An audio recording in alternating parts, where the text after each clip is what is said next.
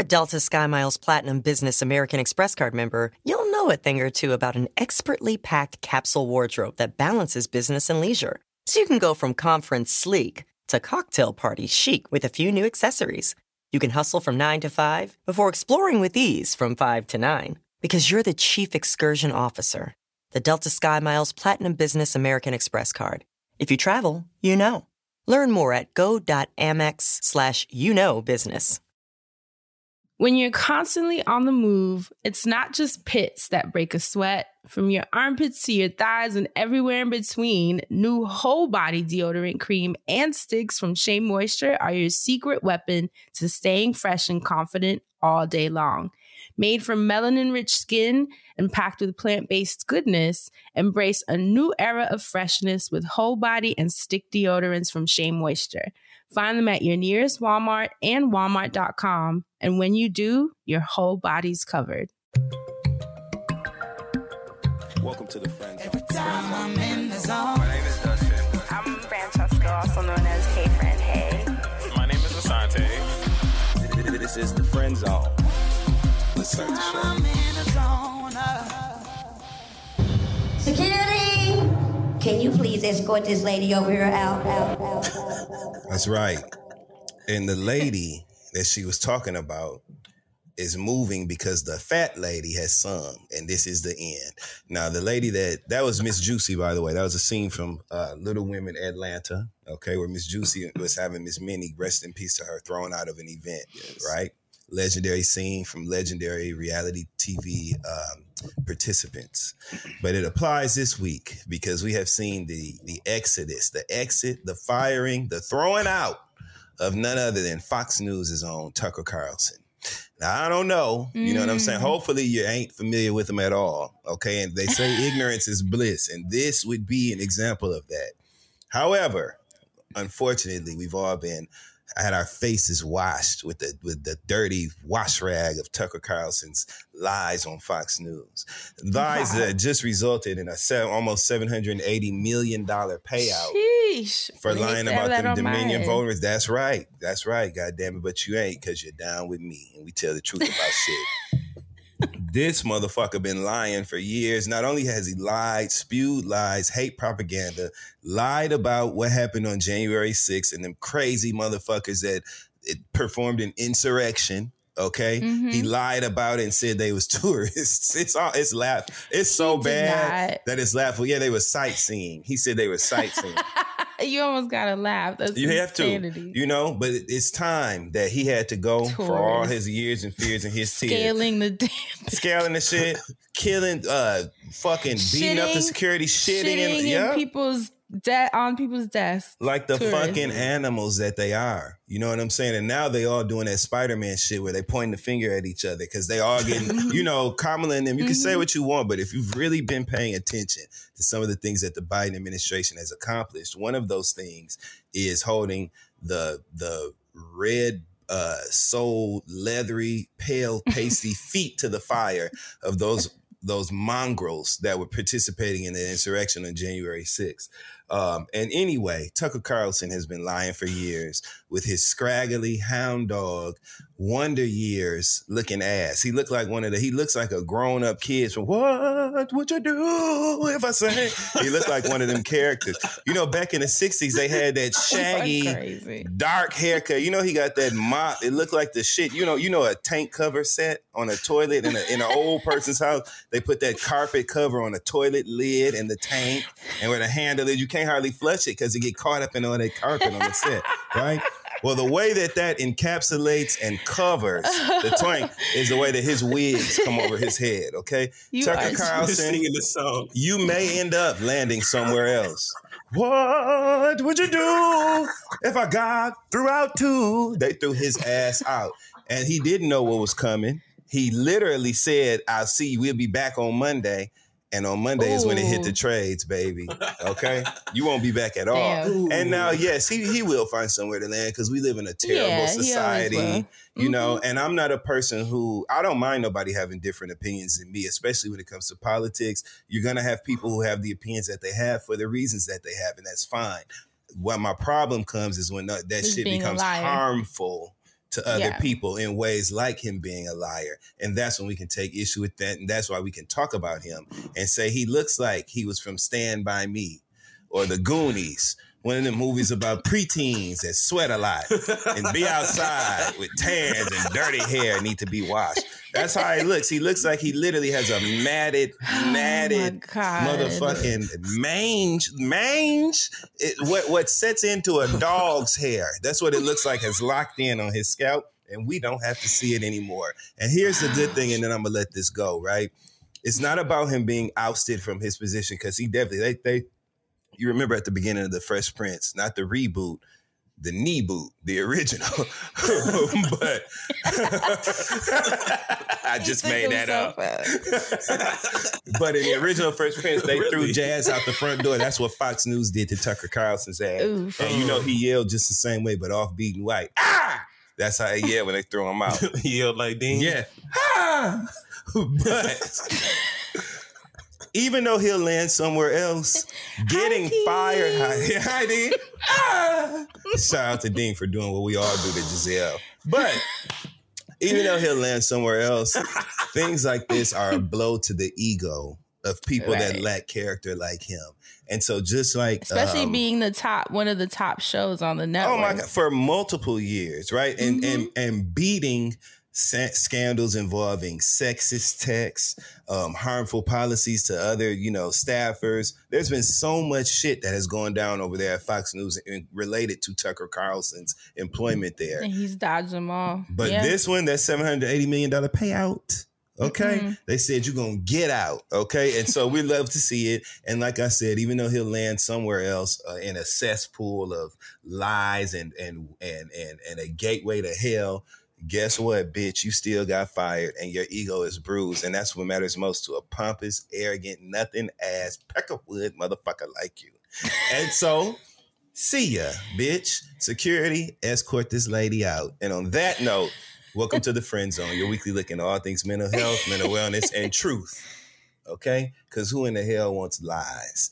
Hey, Mm, friend. Hey, Asante. mm. How you doing? And happy birthday, Francesca. Oh, Happy Happy birthday to you. To Thank Fran. you. We love you Um, so much. Another year older. Thank you. I love you guys too. We a love you so much. 25. We also celebrate you because not only is it your birthday, and you know you celebrating all month. I don't give a damn if it's only what Oh, six you know how we left. do. You're still celebrating too. Well, you know. Yeah. So You know. the thing is, we're still celebrating you. And not only are we celebrating your birthday, we're also celebrating you and our family, Crystal. Okay. Hey, On your, brr, your brr, brr. sweep of podcast award season. Okay. That's so awesome. We know that you just won a Signal Award, okay, for Best mm-hmm. Duo, which we're so excited about. And you all are the Yes. best duo, the best pairing. I, I trust both of y'all. Y'all know my secrets. Yes. and also, also, y'all won both of your Webby Award nominations. You fucking swept the Webbies for season five of your Insecurity podcast. Give it up, God damn it. Yes. Don't just clap with your hands, clap with your butt.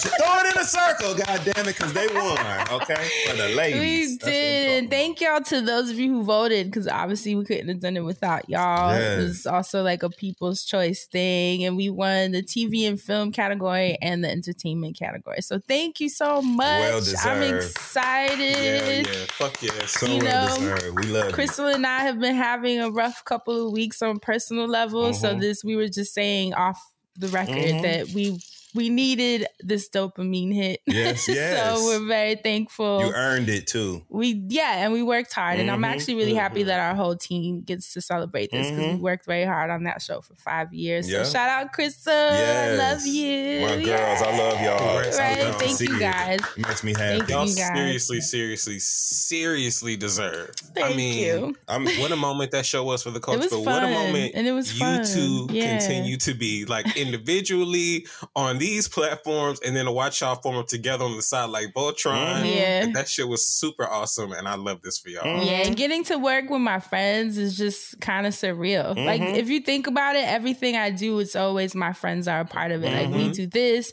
Insecurity with Crystal. I was on tour with Haas with the retreats. Like I keep that Illuminating close to my chest. Illuminating intersectionality with Jade Mm-hmm. and Kia for Target. Like everything is usually really close to my chest. And to be able to excel and do that, it's like what more could one ask for? So I'm really Right. excited. Thank you. Y'all, thank you. uh, y'all, uh, let them have it. oh my god. It's the it's the particular pause every time. It was the finger for me. but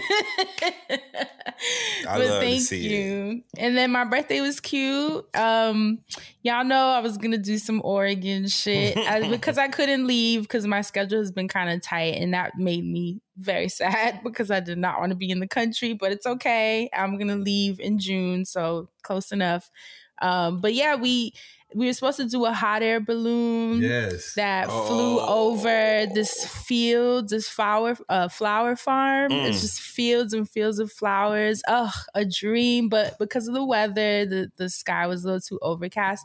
Just wasn't safe enough for the hot air balloons. But we still hung out with the flowers and the fields and like walking through them. It was, you know, the me. Lord was wanted you to happy. have a better view of the flowers. So he said, you know what? He started pulling them strings, cutting the lights off in the sky. you know what? God damn it. Keep them closed. So that's You it. know, you know what was so trippy too. If, you know, rarely do you not have your phone charged. Mhm. All of our phones were dead. It was the weirdest thing. No I was like, pictures. So we only got like maybe two or three minutes of pictures and content, and then our phones were dead. And I was like, you know what? I actually appreciate Yeah, that yeah. because there's an element of having to stay present instead Yeah. of trying to get the right shot On your whatever. birthday, it means so On my much more. birthday. Yeah. so that was like trippy, kind of weird, uh, but it worked out, and it was a better, a much better experience because we literally got to chill and like actually enjoy what was happening in real time instead Mhm. of through our phones. So Mhm. I kind of like that because you know how they say. Or not they, I say, how you start your birthday, that tone is set for what you want your new year to feel, you know? So I kind of feel like that was a message, you know, to be more present. I was in, general the club. hey, that's gonna be a good year. You living. you said you want to be with your friends more, partying more. I was in the club. Okay. But I, Crystal was with me, so you know what I'm saying. Like, Okay. see Drew, On you know what I'm saying. Like, yes, a lot of my friends. It was it was family. You know, people that know? came in. It was a good thing. So it was, it was full thing. of love and celebrating you. What Thank more you. could you ask? See how you see how you always just get the vision. That's just clean it up. no, but we had so much fun, and I'm I'm looking forward to the weather changing. I Mhm. know New York weather has been changing. The weather here is finally starting to warm up. I'm so happy. Yeah, I well, don't know what he want to do out here. I know what I wanted to do.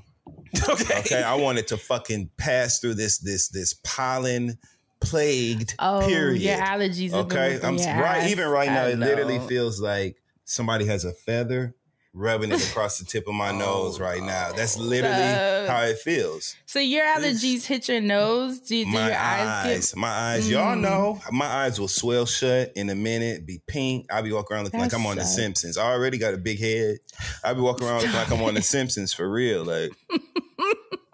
And I'm just so over it because of my allergies. I, and I'm the I one be wonder what makes like, certain people more susceptible to allergies than others. Because I, I I only had one year, and it Mhm. was maybe a couple years ago that I experienced allergies. Yeah, this has been my. This is what did Quad say on Married to Medicine. This is my show.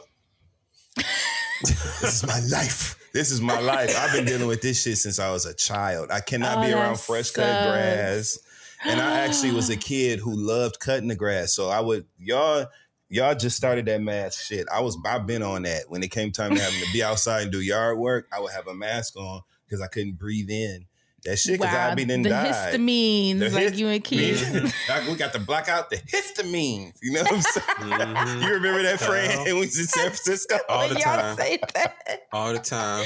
Y'all really made You remember laugh. Tay? We was in San Francisco. Uh-huh, Me yeah. and Key was about The to die. We had to histamine. block out them histamines. That's what we had to do. That that's it was the motion with the histamines. That always throws it. It was like 8 o'clock. just Remember thank we left that morning early. we was in that hotel lobby. I looked at Kia. I was rubbing. I was, I was a Everybody palm sniffer that day. I I was like, and then Kia. COVID low key had started showing its ass Yeah. around that time. Because Yeah. remember, I was sick as a dog. XD was sick as a dog. And we we didn't know ain't where it was coming from. We had no idea. We well, you would have hated my birthday. Oh, and shout out to XD. His birthday coming up too. Happy Oh, birthday, that's to Happy him. birthday, right. I forgot me and him are the same week. Look at all these April babies. The right. Put his talent. name in there. Well, I just want to thank God that I don't suffer from the allergies, Yeah. and I pray that I don't. I know they can develop at any moment in time, so I don't want to just be like, I ain't never get them, and then tomorrow at you. So because that just, shit will you know- switch up on. I was shocked that one year I got it. I didn't even know it was allergies. I was like, why are my eyes running? It was, all it's miserable. You were miserable, right? Yeah, it was terrible because it's so just so itchy and that that raw feeling of your skin because you're rubbing it all. Oof. That's I why you. I cuss motherfuckers out because I be dealing with that. You know what I'm saying? So I'm already like right here.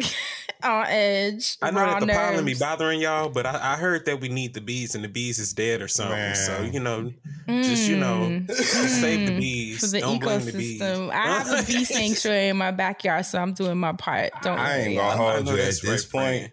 Fuck them. Cause I No.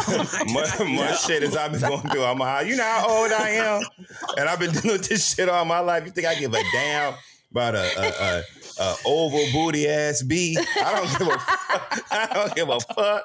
You better get that wagon on somewhere. I don't give a damn. Fuck you. I, I ain't never got to see you again in my life. You black and yellow motherfucker. I hope. I, As much as as much as I don't let me know damn bees, why are the, all the things in the ecosystem they gotta go? Why the flies can't go? Why the rats because can't go? I, bees all of, why can't all of, I'm with you when you right. Take them all. I feel like that's the perfect compromise. Just get the fuck.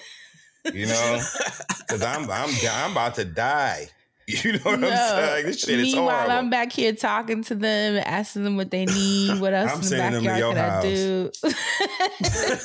I'm, I'm gonna be like, I know just a person. She good. She gonna be good to you. Wait, but just, now she gonna be good to y'all. Before we jump into the black business, um, I did also want to thank y'all because uh, Living for We, Yes. the NPR podcast, was on the new and noteworthy section of the Apple Podcast app too. Because it is that. It's new and it's Y'all noteworthy. have- I'm just so thankful. Y'all have really been supporting. I see the comments, the ratings on Spotify, just the sharing, everything, the energy around it. And I will be in Cleveland in a couple of days. It's literally this Saturday. I feel terrible too because I had been telling people about the tickets and then one of the organizers was like, You realize it sold out last month. So I just want to let you know. she was like, Because I heard you talking about it. I'm like, Oh, Damn. that's great. Thank you. It was small to begin with. I told you it's not. It's like hundred people Mhm. um because they just wanted to keep it intimate so we could ask questions and talk about the production side of running this show and just also giving the black women in Cleveland an opportunity to discuss you know more of the personal things that they're experiencing and Mhm. sometimes a smaller space is more allowing for Mhm. that type of energy so i'm Mhm. excited i'm excited it. to see y'all i haven't had a live event in a couple of years so i gotta warm that up because you know the guys want to tour I love soon, it. so. Yes, and, Because you know we we know you miss it, friends. So. Yeah. I do not. And I can't wait. We're gonna how much- reimagine our tour situation. It's gonna be so Oh, good for all of us, and I can't wait to see your outfits, friend. I feel like Dean. Ugh. Well, I'm excited about this friend PR situation that's going okay. Okay. on. Um, and I So think Cleveland cute. rocks. It is a Midwestern um, iconic city. You know, I'm from the Yeah. Midwest, and you went to college Yeah. in Ohio, so you're familiar I with all of that. did. So it's a cute little full circle moment. I saw some of my college peers hit me saying that they're going to pop through That's wonderful. on some support. So that's really cool. Cleveland, I will see you on Saturday. Mhm. I believe the event is from like 3 to 6 p.m. or 3 to 7 p.m. So I'll see you there. I'm really excited to be hugging y'all and loving up on y'all and just sharing space. And even if you didn't get a ticket, go up there anyway. And No, you you, know what I'm saying, and stay outside and try Let, to see let's friends. parking lot pimp. I want I want them to pack it out. Like going out there anyway, be outside, you know, pick it, whatever y'all need to do. I think this is great. Right. Yeah. I'll come and hug and kiss babies. You know Yeah, how I do. yeah. Remember when people would come up to us in New York and they'd be like, Fran, you're the only one that lets us hug you. So the rest of y'all would be like, don't touch me. Chris would be like, y'all Wow. already know. Yeah. okay. You already know. the people and shit. You know what I'm saying? But I also respect the fact that somebody might be like, you know, don't fucking touch me. Don't me. touch me. Yeah, Yeah, so, no, like, I get it. I Yeah. respect it. Right, I I be actually hugging really- though, like you know. I really love the people that don't want to hug, and you can tell they don't want to hug. Because they don't even try. it's less work, but you know, Uh, And the a dance. reality is the world is a different place. yeah, Like it's changed. it's just what it is. So you just never really know what's going on. So I can't I can't knock it. But I'll see y'all. I'll see y'all Cleveland. I'm excited. And then I'll be in New York for two weeks. Yay! I can't wait to see you. I get you. to hug on y'all and kiss on y'all and just yeah, that's gonna be good. I miss my friends yes. doing hood rat things with my friends, and the and the weather is beautiful. So I know Harlem is outside. Yeah. I'm gonna visit my mama and just be in New York energy. So Then come on over it. here and be inside. We could do anything in my apartment. You know what I'm saying? Like, You gonna do uh, hookah? Yes, your, your, yes. Your high tech hookah. Mhm. I saw your 420 sign, the neon sign. That was so cute. Thank you. You know, shit like that at a party you. make people have more fun. So It you know, does. that's, yeah. Thank you. I saw you say you still haven't taken it down. Nope, it's up right now in my kitchen because I love it. And but I but I am gonna take it down though, because it's literally 424. 425 now.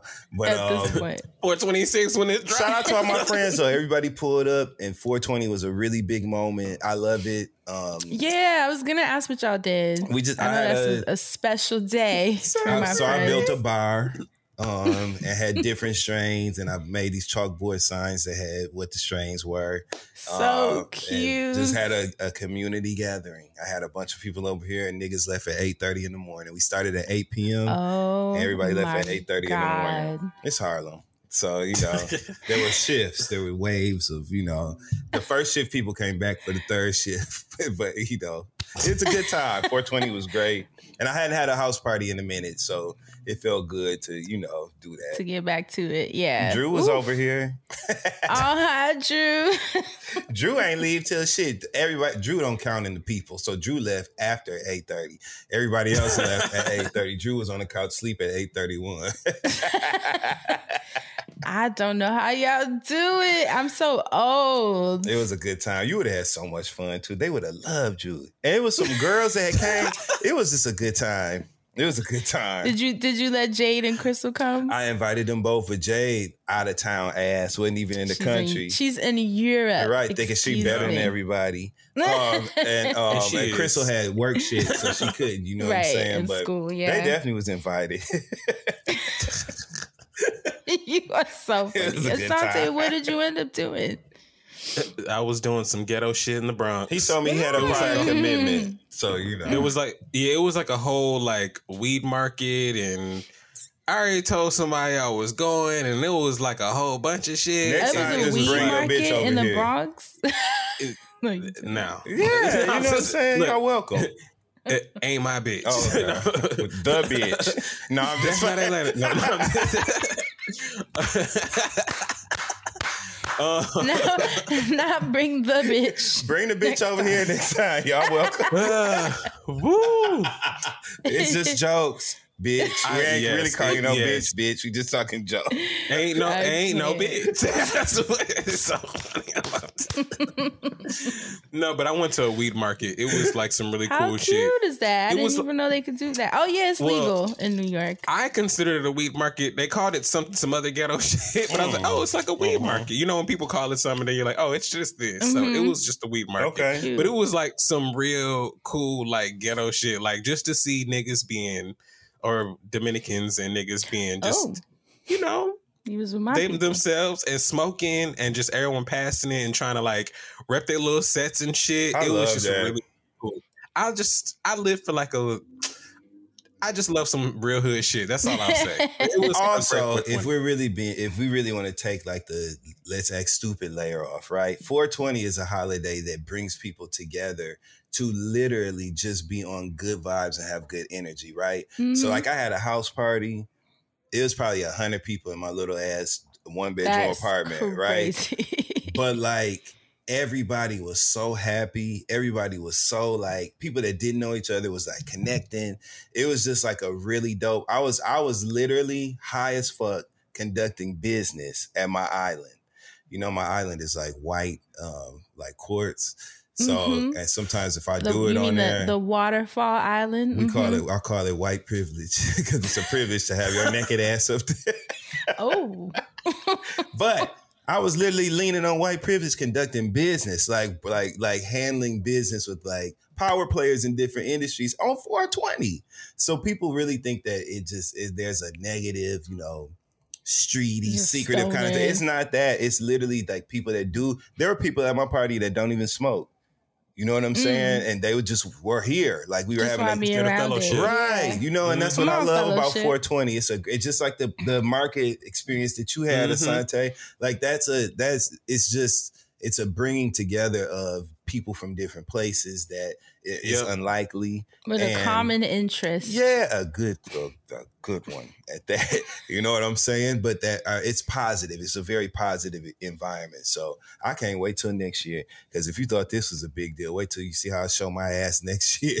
Ooh. I can't it was wait. it was lit out here. I saw the dispensaries had like little pockets of people and crowds Mhm. outside. It was super cute. And all the Mhm. parks, you know, the parks get filled up with the blankets and people chilling and smoking. You can see the hanging and hazy talking. air. That's how deep it Mhm. is. I have dreams, like vivid, vivid dreams. One year, I like like I have plans for 420s. Mm-hmm. I am going to the High Times Cup one year. Like I like Where without is a that? doubt. I think they do it somewhere different every time. They but I have think it they in had it in Clio, Denver. Michigan. Yep, Mm. they have it. I know exactly what you're talking about, and I Yeah, think we I- should go. And I think High Times, we would love to partner with you all on That that. would be so cute. I have the always green wanted to do. experiment. Mhm. Hell yeah! I've always wanted to do the High Times, and I always wanted to go to uh, Wiz Khalifa. Mhm. He does the well any any Wiz Khalifa show, honestly, Yeah. because like Wiz got some shit, but like the Wiz Khalifa, like I think he does like a cannabis uh, party Mhm. on like I don't know if it's a 420 thing or 420 tour, but like I've always wanted to go on his tour and like his shit I want to And, get like, on the tour a dream. bus. And Amsterdam.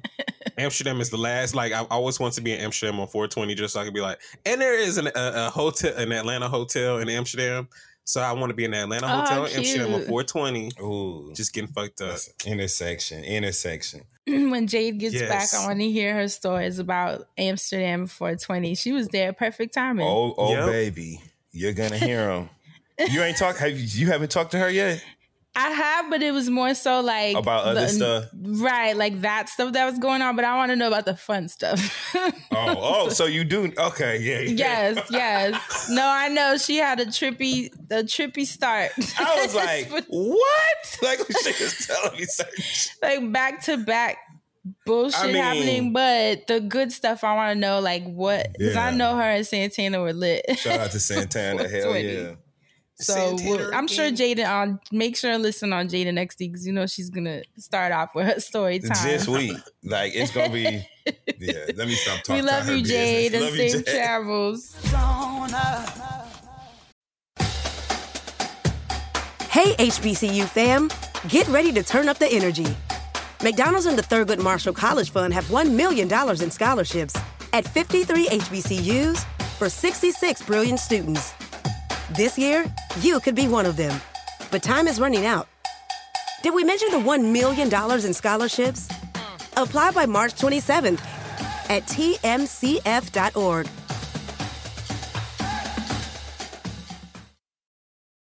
Listening to your favorite podcast? That's smart. Earning your degree online from Southern New Hampshire University? That's really smart. With 24 7 access to coursework, no set class times, and dedicated student support, you can go to school when and where it works for you. Low online tuition means you can even do it for less. And dedicated student support means we'll be with you from day one to graduation and beyond. Join a community of learners just like you. Go to snhu.edu today to start your free application. I'm in the zone. Speaking of being under the influence, this week's Black Business is brought to us by Donisha on Twitter. Thank you, who told us about Houston's first and only Black owned winery and tasting room, which I think is super fly. It's called Pur Noire Urban Wineries. It's Love funny it. because it's spelled P U R, so I thought it was per, but then I was like, I highly doubt. And It's I'm so glad it's funny that before, internet does to it's before you said that, friend. I was googling because I just and so when it corrected, I was literally just about to say. Okay, but wait, wait, wait. So, friend, noir. urban, and then it's urban winery, so it could have worked. It definitely look whether they like it or not. It is now per. I know everyone's gonna ask them thinking Winery. that's what I'm it so is, but I sorry. assumed different. I said no, it cannot be per. It may be per. Unfortunately, look We from from Target to who not to Target. ask. Okay. I'm careful. I don't talk about him because it's very easy to put whatever you say in a certain category. I'm not finna put myself at risk for that. I'm just I'm smarter than that. He So I have nothing to not- say other than that. Okay. So per or pure noir urban wineries. That's P U R N O I R E W I N E S dot com. Dustin is down. You can book a tasting or join And, and I can't say nothing. That's the thing. That's why it's because I can't. What am I say? book a tasting or Yeah, join book their a, wine book a club. motherfucking taste. That's y'all need to book a tasting. It says on their site, we are creating premium wines and curating unique artistic experiences around the wine. So it sounds really cool. Even like driving out here, you know, you see a lot of vineyards and like wineries and all those experiences. And to think that they have a black owned one in Houston, that sounds really dope. So I love it they also have a blog. If you, that sounds like you are taking because of what you said, out. friend. The thing. Well, I was gonna say it first. Well, with her because I knew he was gonna look it up and see the per. and I see it on all the wines too. So that's why Y'all keep saying it. It's on That's the thing. bottles of wine. Y'all keep saying it like that. because there's the 2020. I'm gonna say it correctly because I can't. I don't want to keep laughing. There's the 2020 Pure Epiphany, the 2021 Pure elevation, the per of the per of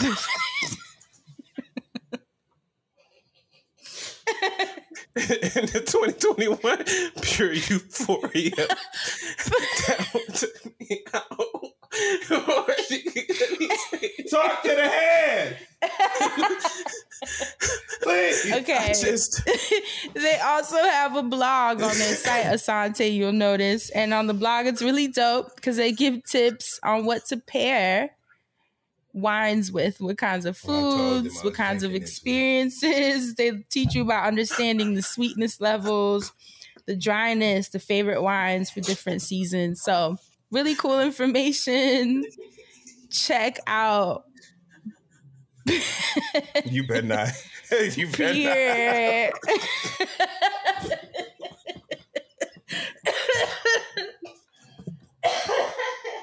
Okay. Check out Pur Noire Urban Wineries. And that's it for this. Fran, are you on the website It was still? him saying it's on the bottles that took me out. Fran, are you still on the website? How much do you want to guess people that walk in be like, purr? no, I'm not on the website anymore because I knew you were going to make me laugh. okay, good. I'm not gonna say it then. Say it. What is it? I know I actually can't say it. Please, let's just go on to the next thing. And that's it for this week's Black Business Highlight. Thank you, Donisha, for, for putting us on. The recap segment, last week's episode, well, not last week, sorry, the week before last, Fruitages of the Spirit. Thank you so much, Dustin Ross. It was a shoot the shit episode. No hot button, no segments, just whatever wanted to come up. And as always, those of you listening had a lot to say. Who stood out to you, Asante? Um, He's like, oh yeah. no, I, I just, I just need a, love a, you. a moment oh, you still you're still on on the per. because yes, but I cannot continue. Um, uh, I, I would, I want to give a shout out to the people on Patreon. Hey, Patreon. Thank you, Patreon. I chose Caroline. Uh, I won't say your last name because you ain't say you want to put that out there. You might have just, you know, follow the instructions and fit out the name. Caroline. Caroline says, My boyfriend and I have some years between us. I'm 26 and he's 56. It's honestly been the healthiest relationship I've had. After dating someone who was two years younger than me for six years and rebounding with people who were a year or two older than me. It's a lot of math. it's a lot of maths, uh, but too uh, a lot of older, younger. Um, it's. I got all them, I mean, them numbers like that. Me, I got them equations around my head. with the old lady with the blonde hair. Uh uh um, Nick. What's it? What's old boy's name? Be like Nick Who? Young or whatever. He got all the math equations Oh, around. oh, oh, Swaggy oh. P. Swaggy P. That's right. Wrong one. um, Caroline says I'm polyamorous now, though, and I think that's why it Poly, more works. Math, poly. Mm. Mhm. I was gonna say there's more figures. Um, Hidden there's no pressure.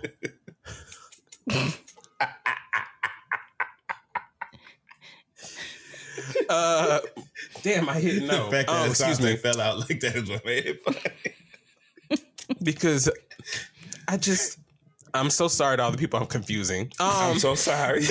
there's no pressure for us to be each other's anything and everything. He has a wife he's been with for a decade, who's been a stepmom to his two kids. I imagine dating me is like icing on the cake, and I'm very okay with that. I'm getting care and affection and pleasure and someone who actually supports me and nurtures my spiritual growth and treats me like the prince I am.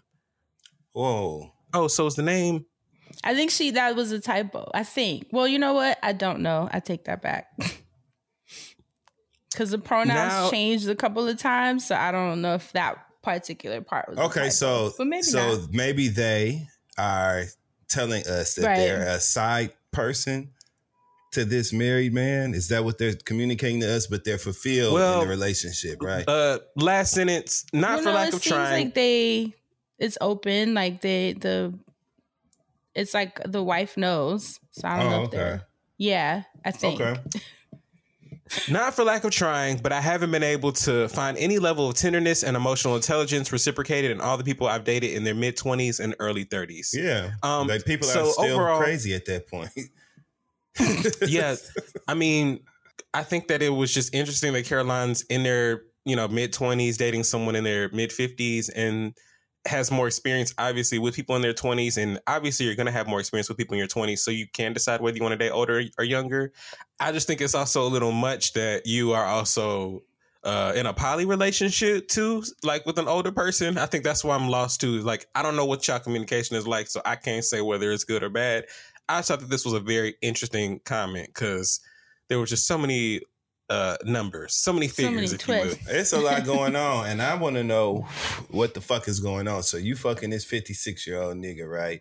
Which Mhm. 50 mine's still gonna work at fifty six. You know what I'm saying? I plan on still juicing.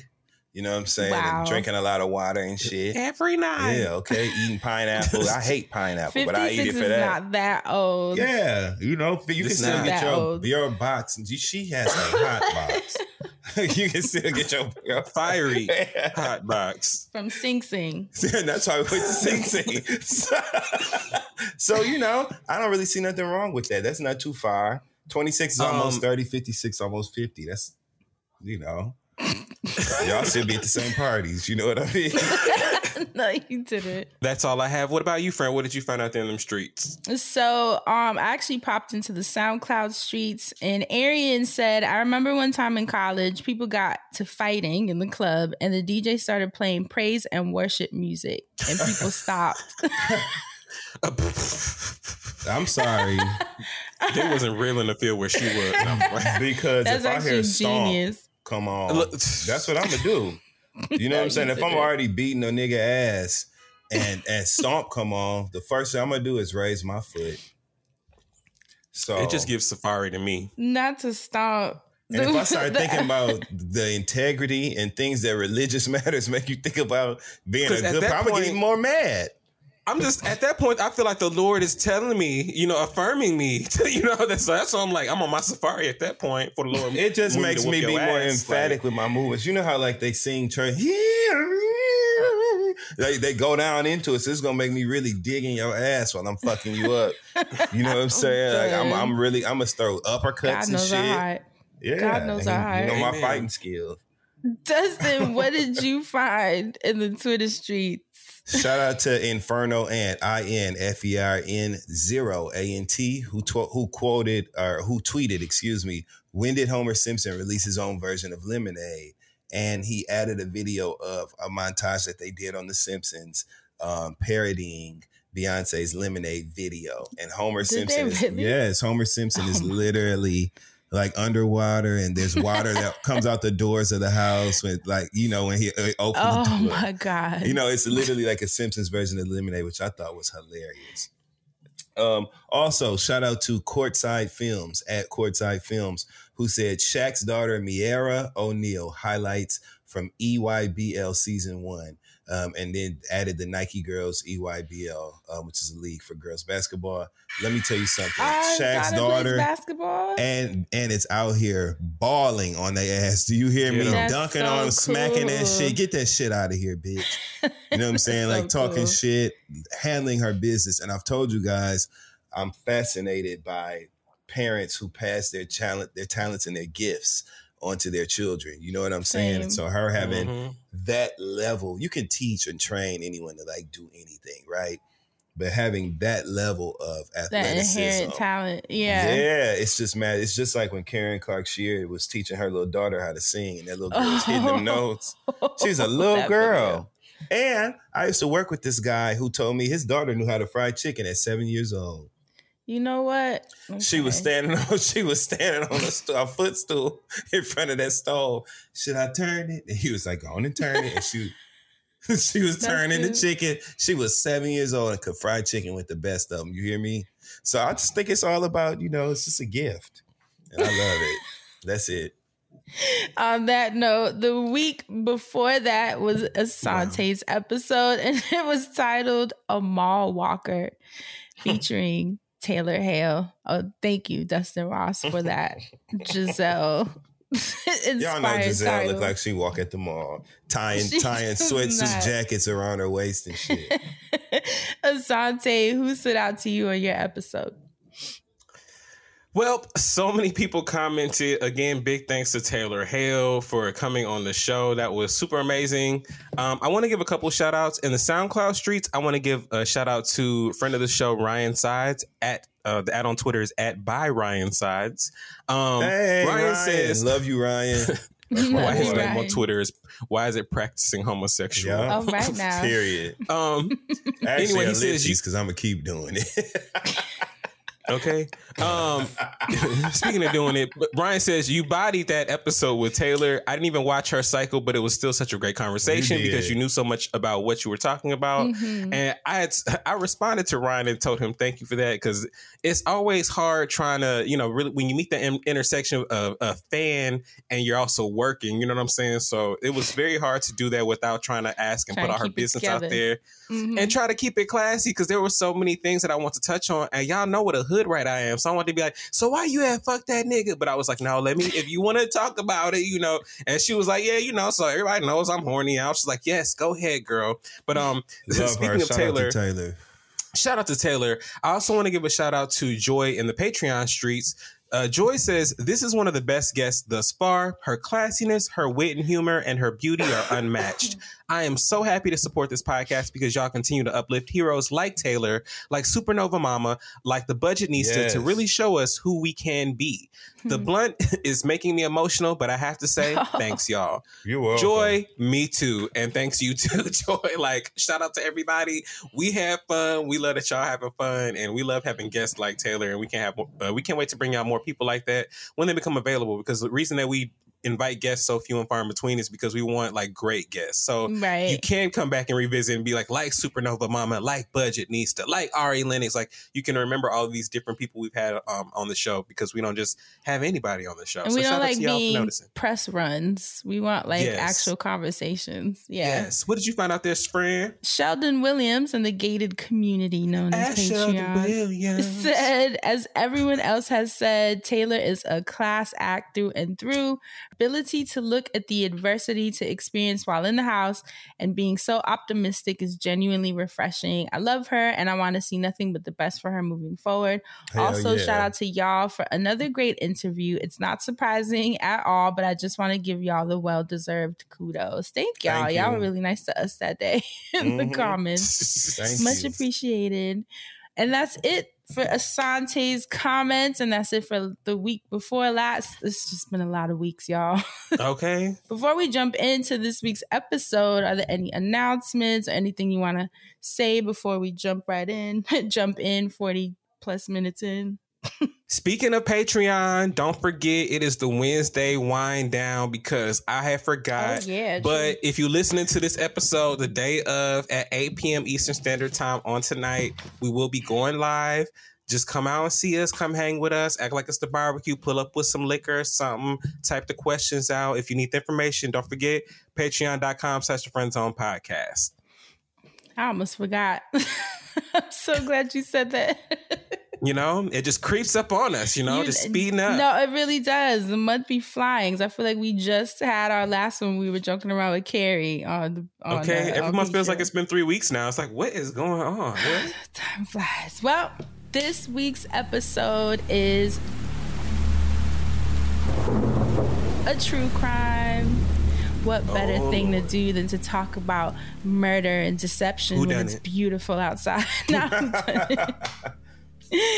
So this uh the the case that we're discussing today is from a documentary that I saw. It popped up on my Hulu, always popping up on me. I was Mhm. sitting one night trying to see what to watch. Y'all know I be clicking around watching random shit and I love true crime.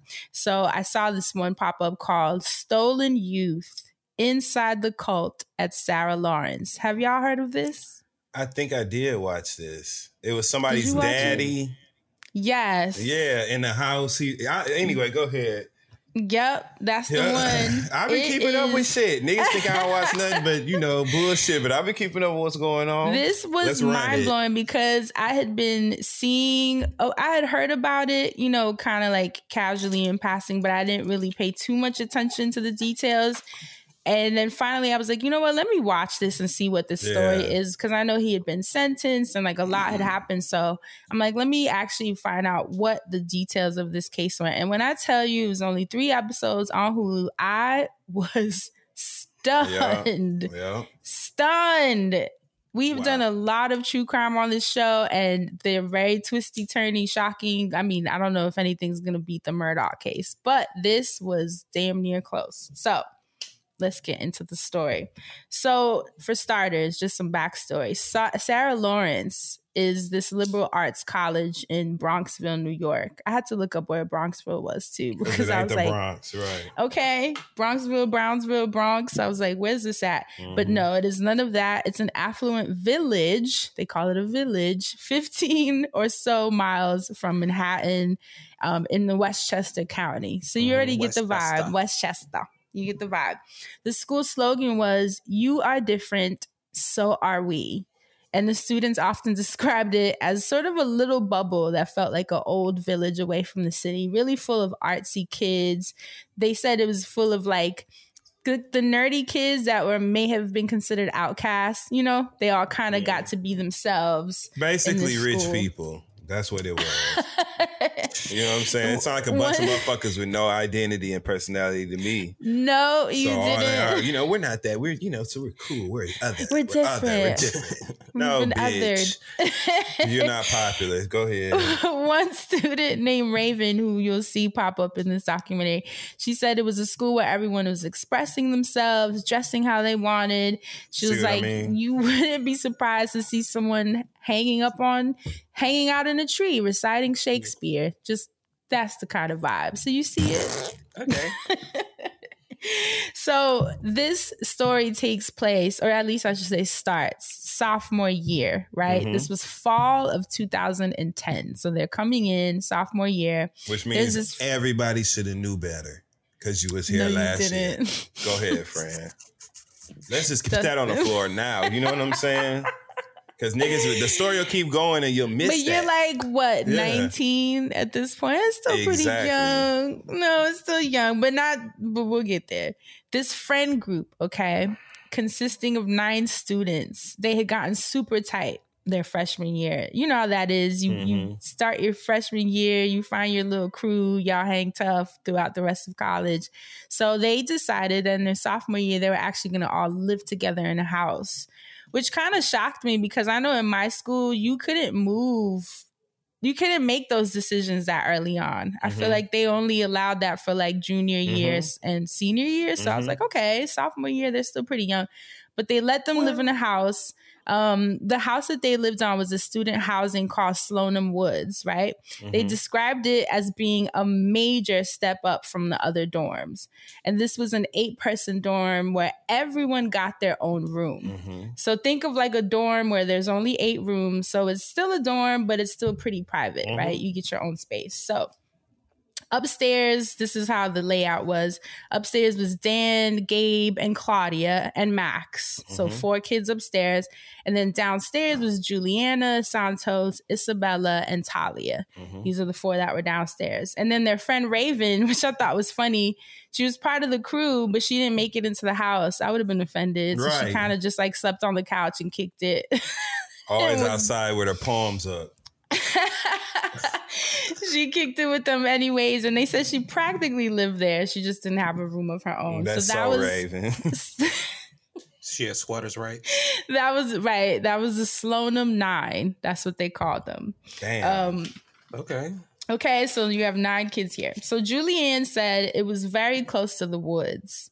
And you were pretty far enough away from campus that no one would be calling about like noise, Noise. complaints. You Mhm. know what I'm saying? Or like uh, weed smoke wafting through yes, the put me dorm. on so it was pretty ideal, especially when you're in college. Like you can kind of do whatever Party animals. party animals, but you're still on campus. No, you didn't. Party and party. when you're still on on campus enough, you know, to to still have the safety, Yeah. quote unquote, the safety of the campus. Um, they even said no one patrolled over there though, for real. And Max, uh, one of the students that lived there, he described it as pretty much living in a real house with your friends with no supervision. So Mhm. that's the vibe of it. It's lit. Pretty much. You imagine 19 years old living with eight of your friends and no supervision in college? It's a vibe. all That's the time.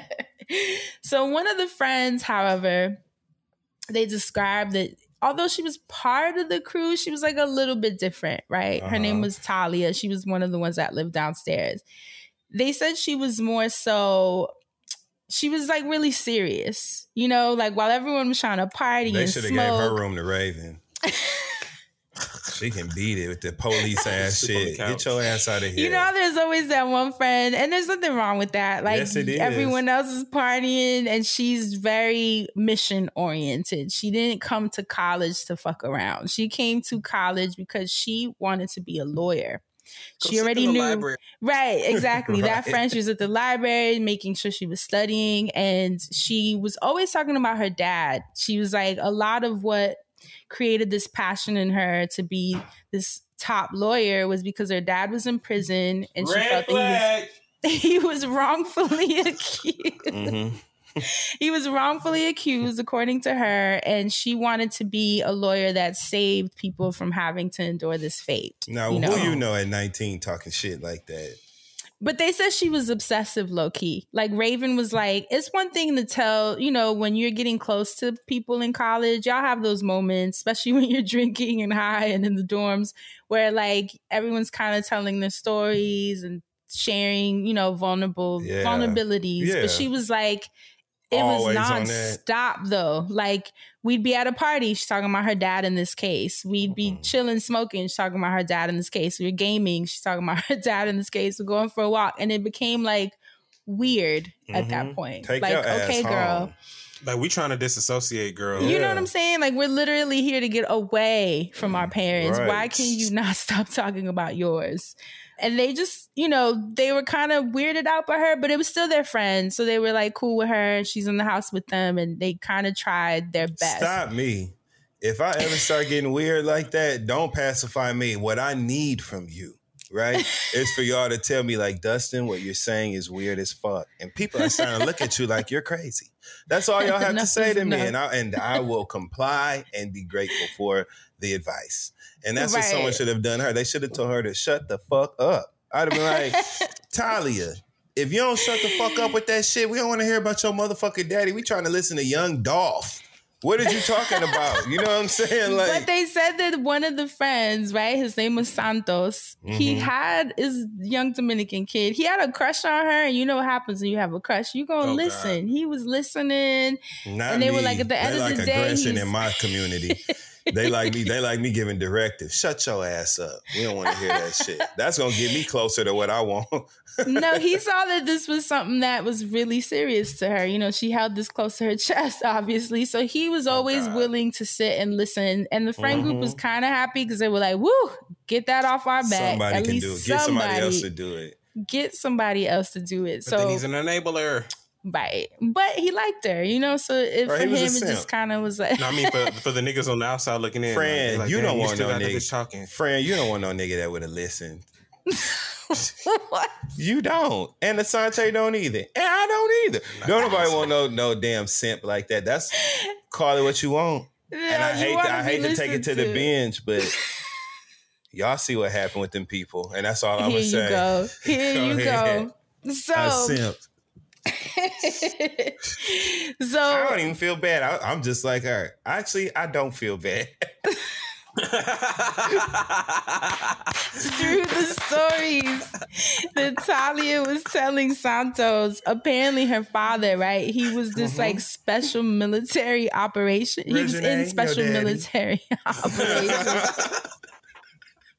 His name was Larry Ray. Okay. And she really viewed him, she described him, I should say, as a bit of like a superhero, like Mm-hmm. jumping out of planes in different countries. Um, apparently he like was a part Asante is down. He's just I don't know why that was so funny when you said that he was like a superhero Jumping jumping, out of out of planes. planes. Like, right. Mind like you. working on these like psyops, which is like the psychological operations that were like uh, messing with the minds of political leaders in foreign countries. Like it was like, whoa, did this really happen, Tommy? No. Everybody think they daddy a hero. You know what I'm saying? But she Like- had no, but she had pictures of him in these military outfits, literally coming out of helicopters. He had pictures with Basic Gorbachev. training. He had pictures with politicians. Basic fucking training, he was friends with Giuliani. Like Anybody something could was have been friends with that rat mouth motherfucker. He's such a scuzz bucket. He be in every corner of the streets. You can see it on him. That's why he You looks know like he's rotting, dry rotting right now from the inside, looking like a flower that was hung upside down. So once they once they got into the Slonim Woods, right, this dorm, they move in. Everyone's hyped, like, "Yo, this New Year's about to be Mm-hmm. Except crazy." Raven, they told her.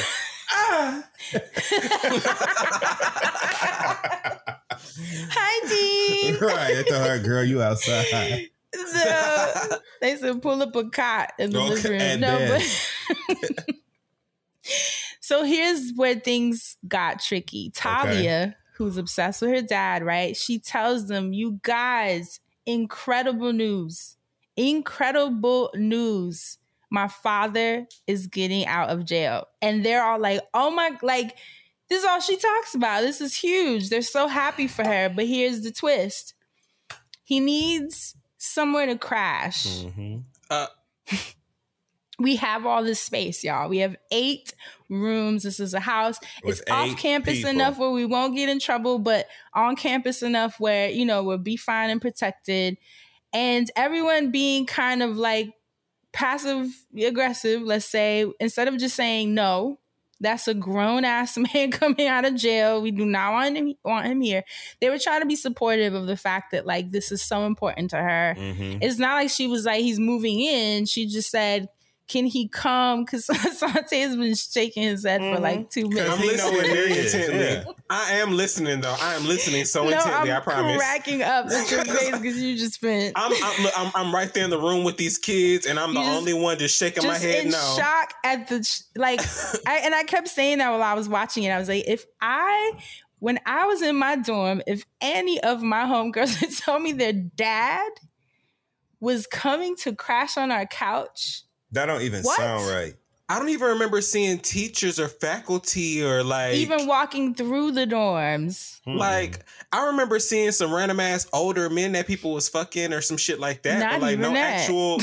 oh, well, you know, I, I, know. but you know, like Your daddy can't I uh, come am- here. No. That's no. Talk Your daddy is Look, not welcome here. Straight per- up. Get Per the fuck. wine, We don't want him in here. Straight up. And we it don't shocked know me him. that- You don't know him. it shocked me that Sante. It shocked me that out of eight friends, not one person, Said not no. one person said no. So guess what happens? The motherfucker Her shows dad up. comes out of jail, pops out of up, and Out and jail. is chilling with them, and you know they were happy for her, but Probably also been really working out. weirded out. they was weirded out when he arrived. They said that like, he he would talk. I know where you. you ain't new. you know. You know exactly what's finna go. we both grown. They said when he arrived, he would sit in the living room and just talk to them for hours about his life, about his experience. And the, the interesting thing was low key, they were transfixed because it's like, it ain't like he's just coming around talking about some bullshit or the Hmm, block. It's like he's out. telling them these stories about these special military operations, about the political leaders that he was like working with, like on some, you know, secret CIA black ops shit. So But see, to me, friend, mhm. none of that would have flew because if you so connected like this, why ain't then why, that- why, you end up in jail? here? And why? Not only why are you here, why did you end up in jail? None of them didn't help you. Here's the thing. This is the friend zone. Listening to your favorite podcast? That's smart. Earning your degree online from Southern New Hampshire University? That's really smart. With 24 7 access to coursework, no set class times, and dedicated student support, you can go to school when and where it works for you. Low online tuition means you can even do it for less. And dedicated student support means we'll be with you from day one to graduation and beyond. Join a community of learners just like you. Go to snhu.edu today to start your free application.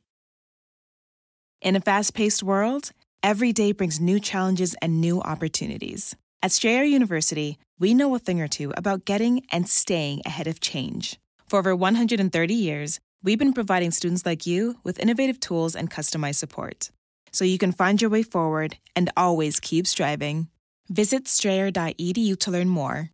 Strayer University is certified to operate in Virginia by SCHEV and has many campuses, including at 2121 15th Street North in Arlington, Virginia. I'm in the zone. Here's the thing. He tells them, you know, being from the Marines, um, he even pulled out like highly classified documents and images to kind of like back Not up his Mar-a-Lago. stories. And now he got them papers off the floor down to Mar-a-Lago, nasty ass, dirty carpet ass Mar-a-Lago. no, he didn't. no, he did now not. the only friend that Cat didn't piss seem carpet smelling ass Mar-a-Lago. the only friend that didn't seem to really give a fuck was Raven. She wasn't there no way. So I'm raving. She moved out. Wow. Raven- So I'm raving. In the documentary, she was like, I just didn't care about his stories. Just like I didn't care to listen to Talia talk to me about his ass all day. Wow. Him being in our dorm talking for hours all day. She said she just wasn't understanding Mm-hmm. why they were so transfixed. Like it's like this is a, a weird old man This is in our fucked up. space just talking. So she, for some reason, was the only one that was feeling weird about it. But even with that, she still didn't tell. Well, actually, now that I think about it, she couldn't tell Talia about him not staying there because she didn't even. She don't stay live there. She moved So out. you're right. She, All right, well, well She secretly, as much moved as. I'm still annoyed with Talia, I'm on Talia's team now because she living. I don't know You if mean anybody. I don't know what type of Raven. Yeah, The I don't dog- even know what type of Yeah. uh, true crime we finna get into. But if anybody dying, I don't think she dying there. and she's the one throughout the whole doc that just was had any semblance of sanity. Sense. Mm-hmm. Oh sense. wow! That's more so the see? word I was looking okay, so for. I'm right with the right team. You Okay, are. You keep- know it off top. All right. So one night during their daily story time, which is what it had turned into at this point. But they he worried about told the them- drag queens at the library. Okay, he While started telling them. on. Could you imagine as Sarah Lawrence? And my thing was like, the college. I don't know. We'll get there. He told them about a man named Bernie Kerik, who was a foreign, and this person exists. Like Mhm. I looked it up. It's a real person. Actually, they were in the doc and everything. Um, he's a former New York City police commissioner who was seeking retribution against him because apparently Larry Ray, this is the old man in the dorm, he was a whistleblower. He had apparently he would have been living in my damn house. you apparently blown blown the lid on some major scandal involving New York City law enforcement. And he said they got him in jail. Like Mhm. Dustin was asking, why are you there? They had gotten him on some trumped up charges because he's like, you know how the police get down. You go against the code. This is like he's already in the military and the Marines. He's like he by blowing the whistle on them. Now they turned on him, and what they gonna do? Get him out the way. And that's why he was there. Like Talia said, his daughter, she is so passionate about being a lawyer because she's like, he didn't do anything. If anything, he was on the side of the people. Basically the same thing everybody say. So you don't believe Larry? Nah. I hope y'all don't either. Shit. Okay, well, let me tell you where I this is right? straight up baloney. So, number one, I already, we, you know, we laughed, or I shook my head about how he shouldn't be there because he's too grown. Mhm. Number I two, mean, I'm shaking my head about how he ain't supposed to be there. Cause now I know that you locked up on some shit that's some uh, ultra shit. So if you was on some setup shit, Right. then they Can gonna you put not me be in my the- house? I, I'm not gonna die by association, Now, so you I in double can't be here. Third reason you can't be here, you a snitch. So like you a snitch and you got caught and you still got locked up. Like you a snitch that didn't have no backup. So like what the fuck is we doing? Like you just can't be here. Like I'm not gonna die with you for you because of you. A- I'm not gonna go to jail, catch a charge. America's You're not dumbest gonna criminals. be like uh uh And the weird part is, so they got you on these trumped up charges, right? But somehow you got out. Which y'all know, if they really wanted to get him on some shit, He he, would've been in there. not exactly. He would not get out. So this is a part that was a little muddy because he didn't exactly explain how he managed to get out. All he said was, "By the grace of God, he got out." Mm-hmm. And because of that, he was ready to fight against people like them, right? That were um, creating these, well, creating these scandals to begin with, mm-hmm. obviously, but also trying to incarcerate people that are trying to do something about it. So he's really a man of the people. Oh, about it. the Maverick. so he was at Slonim Woods daily at this point. This wasn't oh he's coming because he's getting out and he's crashing. Just you know, I Because he checks in his days. room on Tuesday. It wasn't no shit like that. but, but just for days though, right? Like so daily for days, Mm, not weeks. no, it it just kind He of was living there. going. Yeah, I just needed to know what, what this time frame is before anybody beca- had any sense. And anything. they asked what? Raven, "How is it that y'all just let this happen?" And she said, "You know what? The reality is, when you're in college, right? You're high as balls for most of the day. You don't even really know what's happening." She said they were high as balls most of the day, and it was like. Is this weird or am I weird? Those are her exact words. Mm. And Max said that the the thing about Larry Ray is that he just made it seem normal. Like he just had the gift of low key doing psychological operations on these kids. If you think about Yeah, it, probably. he's, he's Mhm. cooking dinner for them. Think about it. You have a, an adult keeping your dorm clean and cooking dinner for you instead of eating ramen or the shit that we have to eat in college because you're usually broke and hungry and tired and overworked. And there's someone that you're coming home to, and there's steak and there's rice and there's seafood. It was and one less thing they had to worry about, and then One- they, had to, they grew to rely on it. and it, Yep. it is not coming from your pocket either. So you're being fed. It's an easy play coming from someone who is just ex- just leaving an environment that's controlled, Mhm. as controlled as you know the prison system or whatever.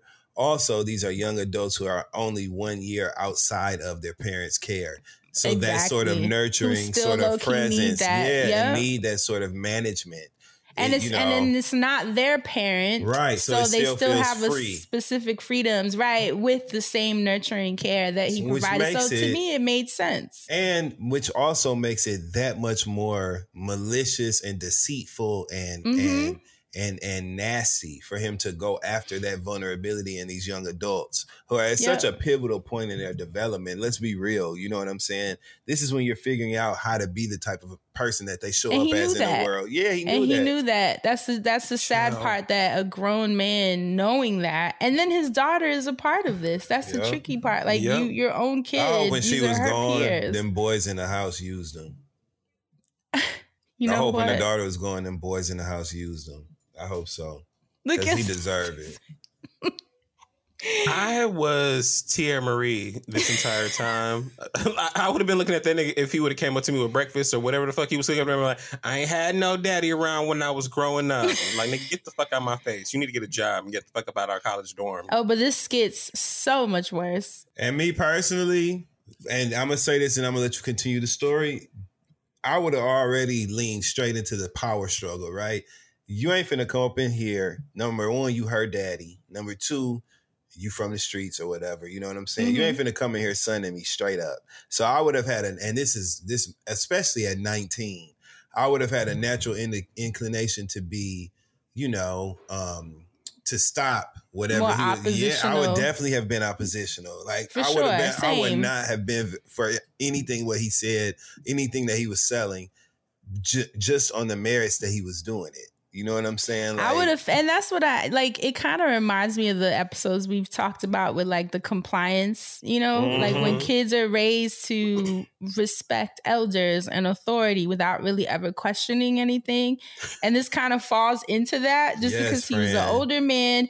And it's like they, they, just weren't going to question. There was no critical thinking. There was no like, wait a minute, this doesn't make sense. This is a grown ass man, especially as a Not me, woman. I'm walking through the dorm. I don't know what it was at that age. I was on some rambunctious Straight up. shit, like I like just got coming out of high school, like you know what I'm saying, like And I would have something about- left. If no one else was with me on it, I would have just been like, well, I'm not fucking with this. Like I'm out. you motherfuckers Back can die if you dorm want to, or get sold, or whatever the fuck he y'all ain't, about to if do. he ain't fucking, guess what? He got to get the fuck out of here straight up. That's what it came down to me, for me personally, because you ain't finna with me, because uh, you won, you won, you got one foot out, one foot in, bitch. I call them three numbers right now and push reset on your ass. So don't play with me. Second of all, You ain't even gonna hear me threaten the call. You just gonna hear on speakerphone 911. What's your emergency? Like, uh, trace this call right now. Not even. You see me in the little golf cart with security coming down the hill.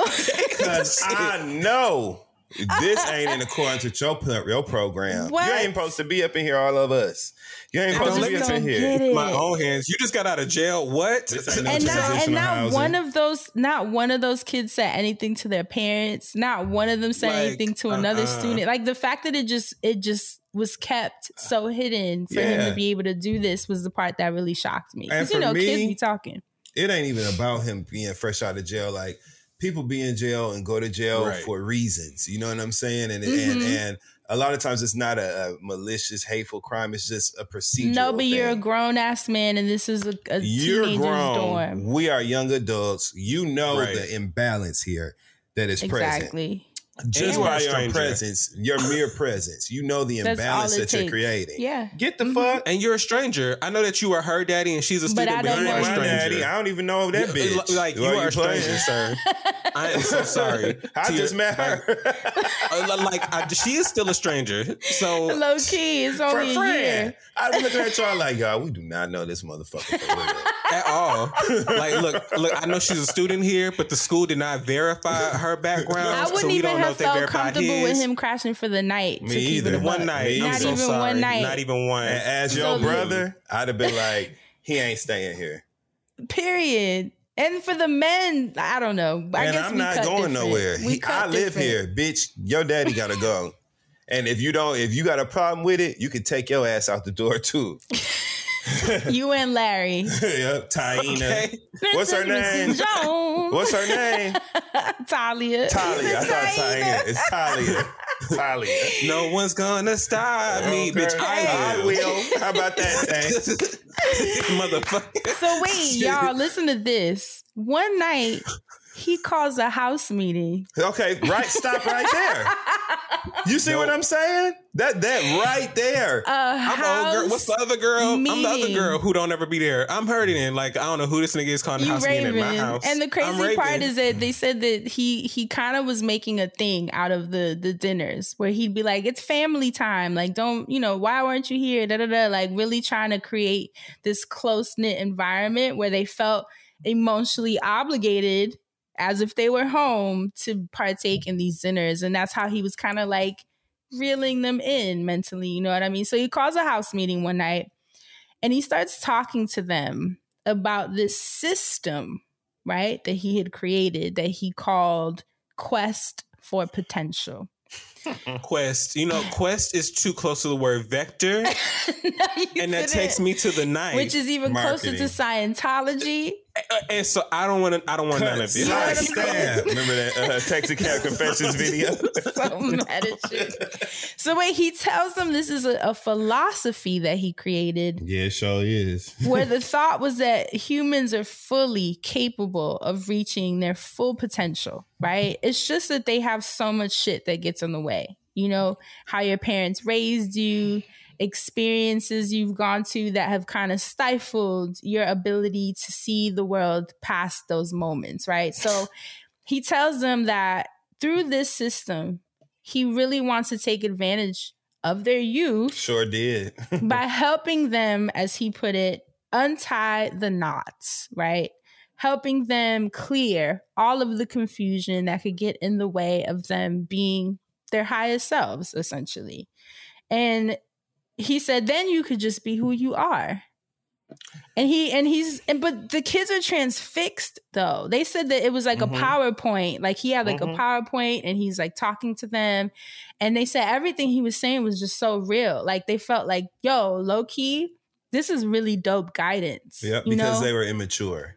That's why they. That's why that was their POV. And you know, at that age, you're not even at You're that age. 'cause I feel like in general, you're always looking for answers. So if there's this older person that told you they were part of these special military operations Yeah. and, you know, foreign leaders and just this life that was so grand and expansive and highly intelligent, of course you're going to think that he can tell you something about yourself that you don't already know. This is a straight up con, number one. And this is why I am a person who is very unattracted to, and maybe it's because of my past growing up in an organized religious environment. right. I am you very. kind of sense it. Yep, and I am not. Mhm. I have I have such a, di- a lack of interest in um, these big idea theories that you know assume this position of having it all figured out. You know what I'm saying when it comes to life and how things work. Because we're all here we figuring all it out. here, boots on the motherfucking ground, whether it be Timberlands or them big red ones that just came out. boots on the ground. We we're all here, and like, and you don't know, you don't have a cheat sheet to life.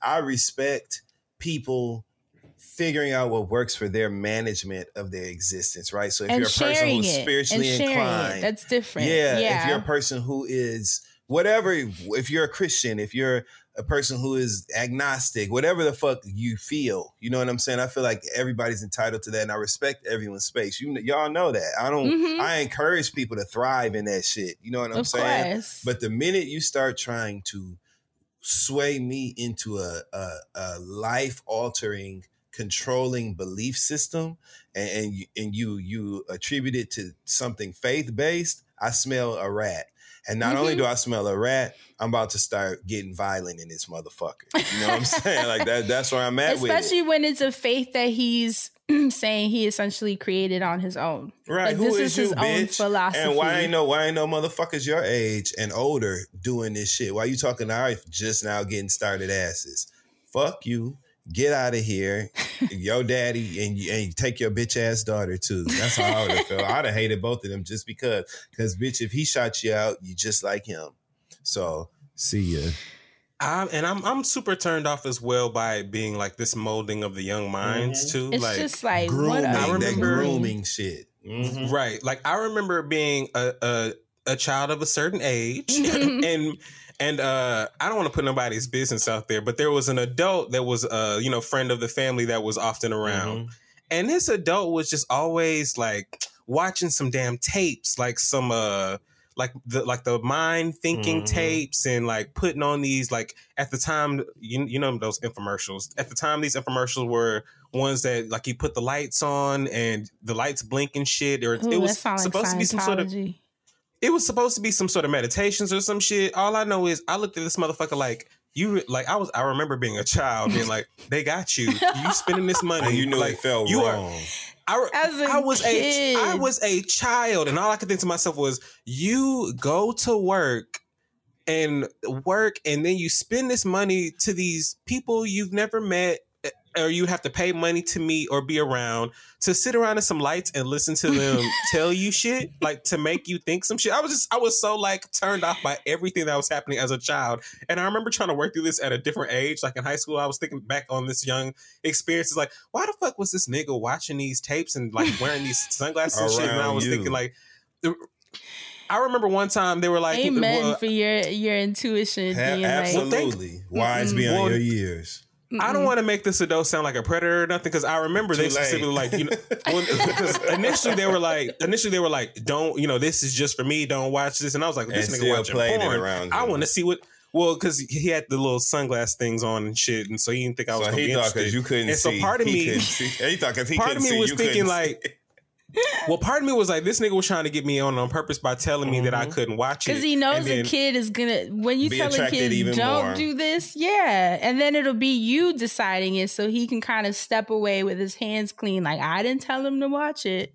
But do you know I was so turned off by what the fuck he said it was that like when I realized it wasn't porn, I was like, nigga, you're stupid. Like I was just like, you're Let me fucking to his ass. Who the fuck was it? No.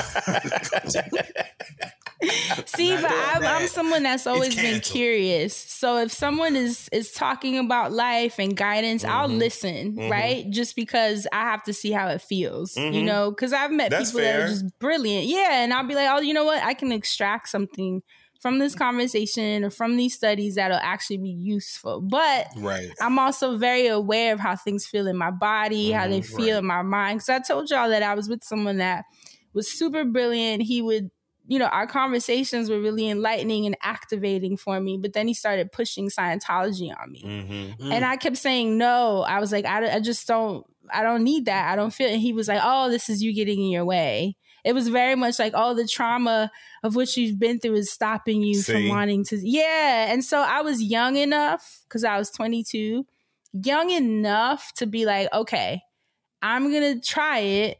And I did. And once it started feeling off, I was out. like I was like, yeah. yeah, because I was open to the guidance just in case. But then I was also like, this don't feel right. And even though I had a lot of people in my ears saying, no, no, no, no, no, you can't leave, I was out. Thank God And I- for and your I- smarts, right? And that's why I'm thankful because I understand with these kids, especially at that age. And I was kind of close to that age. They were Mhm. 19, I was 22. It's like you want people to help you untie the knots, literally, like the description of this philosophy. And it's sad because you really think that someone else can do that for you at that age. I'm so glad you used the word philosophy because that's exactly where I was about to take this conversation, right? By definition, there's a difference between philosophy and religious philosophy or or Right. things that are based and rooted in some sort of system that makes people feel accountable for the undefinable, right? Mhm. And and and for things that you can't qualify um in any way other than pe- people believing in them, right? That's the Mhm. biggest kind of history to me. And I Yeah. really I'm really resentful of of that. I feel like it's the easiest play, it's the lowest hanging fruit.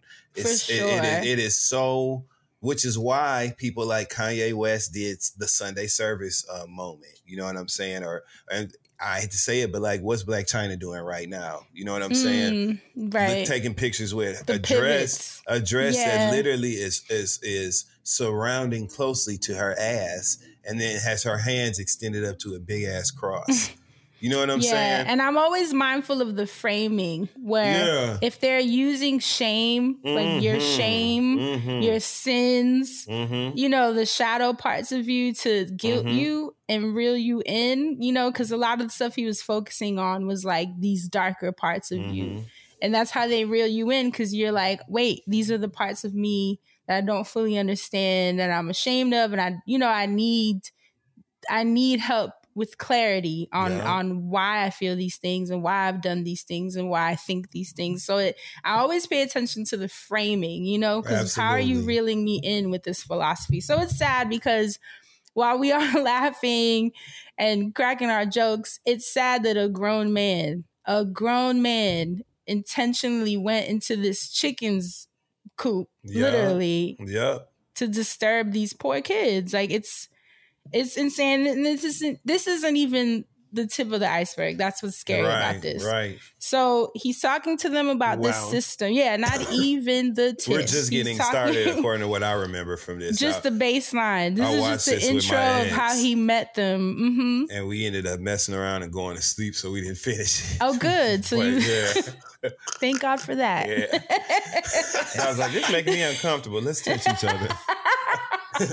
Justin, please.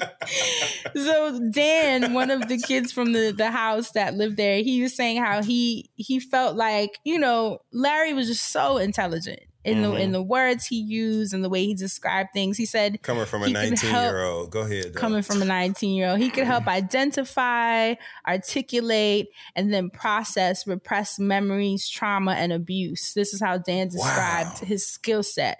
So he felt like it would free them from any imprints that were possibly holding them back. And he told them straight up if you do this quest for potential philosophy, the system, you will be healed.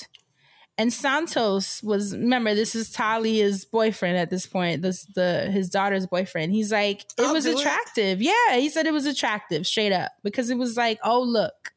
There are answers available. Not Mhm. only answers but here in my own fucking house." So manipulative.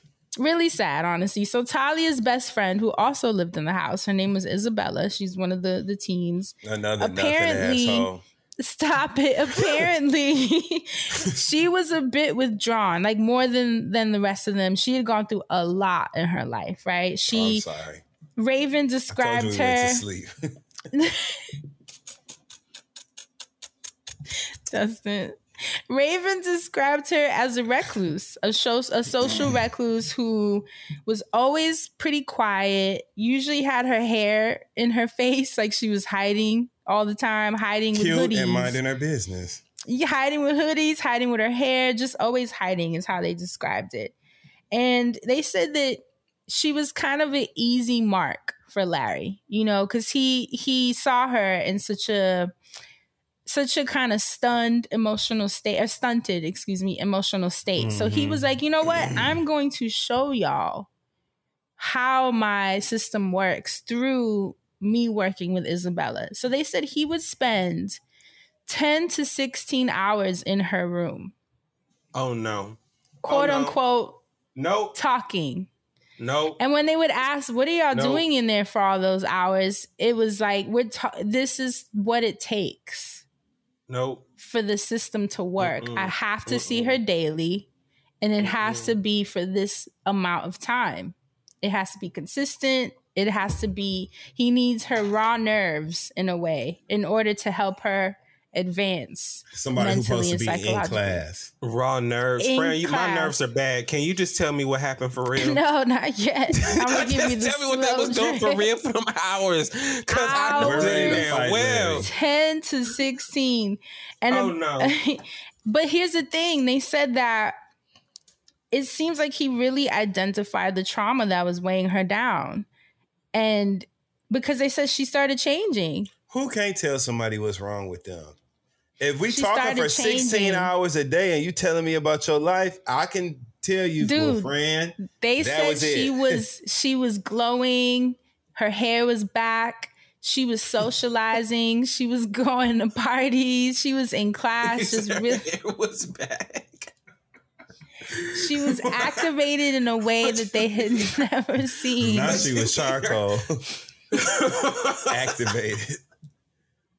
they saw her really back to life and they was like, yo, low yeah, key. she had a listening ear. If she was, if she was, let's full stop. If she was withdrawn and not talking to nobody, and now Mm-hmm. she's spending 16 fucking hours of this discourse with someone Yeah. who's older than her and knows how to manipulate, of course, she thinks she's having breakthroughs.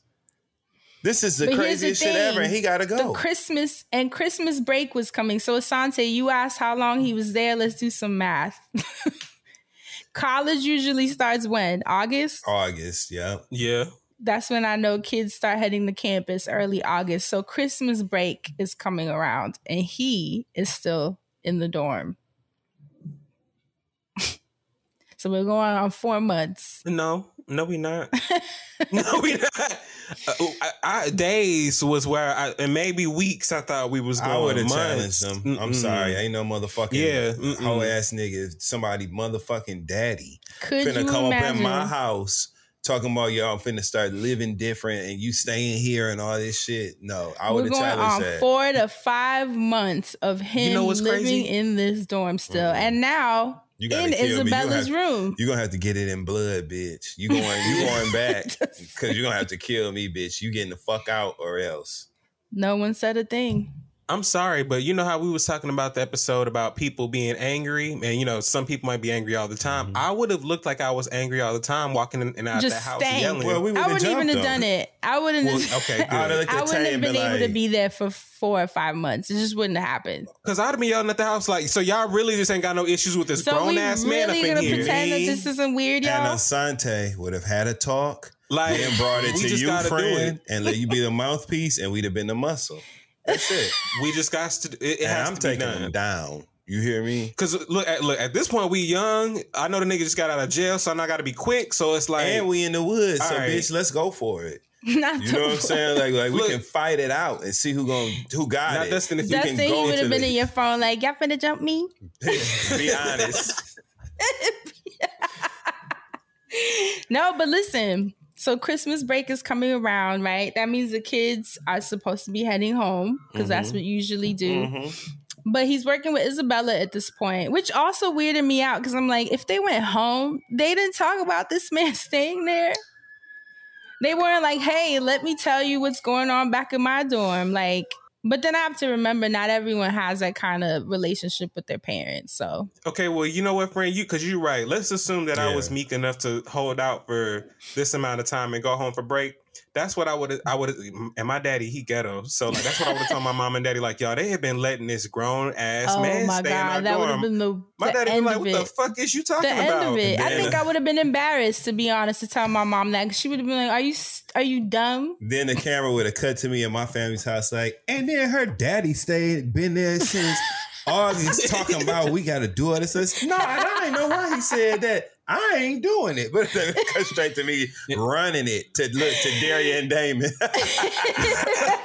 and then cut right back to me and my daddy and his fucking Tahoe headed to see his people. And like, Damon uh, and Damon calling us some stupid motherfuckers. I can hear it now. Wait, so him here's alone. where here's where shit gets crazy. So Isabella decides that she's not going home for Christmas break. you know what it was. He been working She- out. She calls her mother to tell her, I'm not coming home. And he takes the phone. And he tells her mother, listen, he told her that they, through his system, have unearthed the fact that she was sexually abused as a child. Mm. And the mom was completely shocked because she's like, this is not something that she ever came to her Mhm. about, you know, and she didn't want to say that it didn't happen Mhm. because you don't know, you know? yeah. But she was more so just shocked that this man that she doesn't know who Nope. he is Right. is on the phone at the dorm with my child saying she's not coming home. And then you're telling me, the mom, that she's not coming home. Once and why. again, playing into a situation that can't really be challenged. Right. Otherwise, you know what I'm saying? Right. If it's not religion and faith it's literally a psychological operation. that's it. It's a big, huge con. Yep.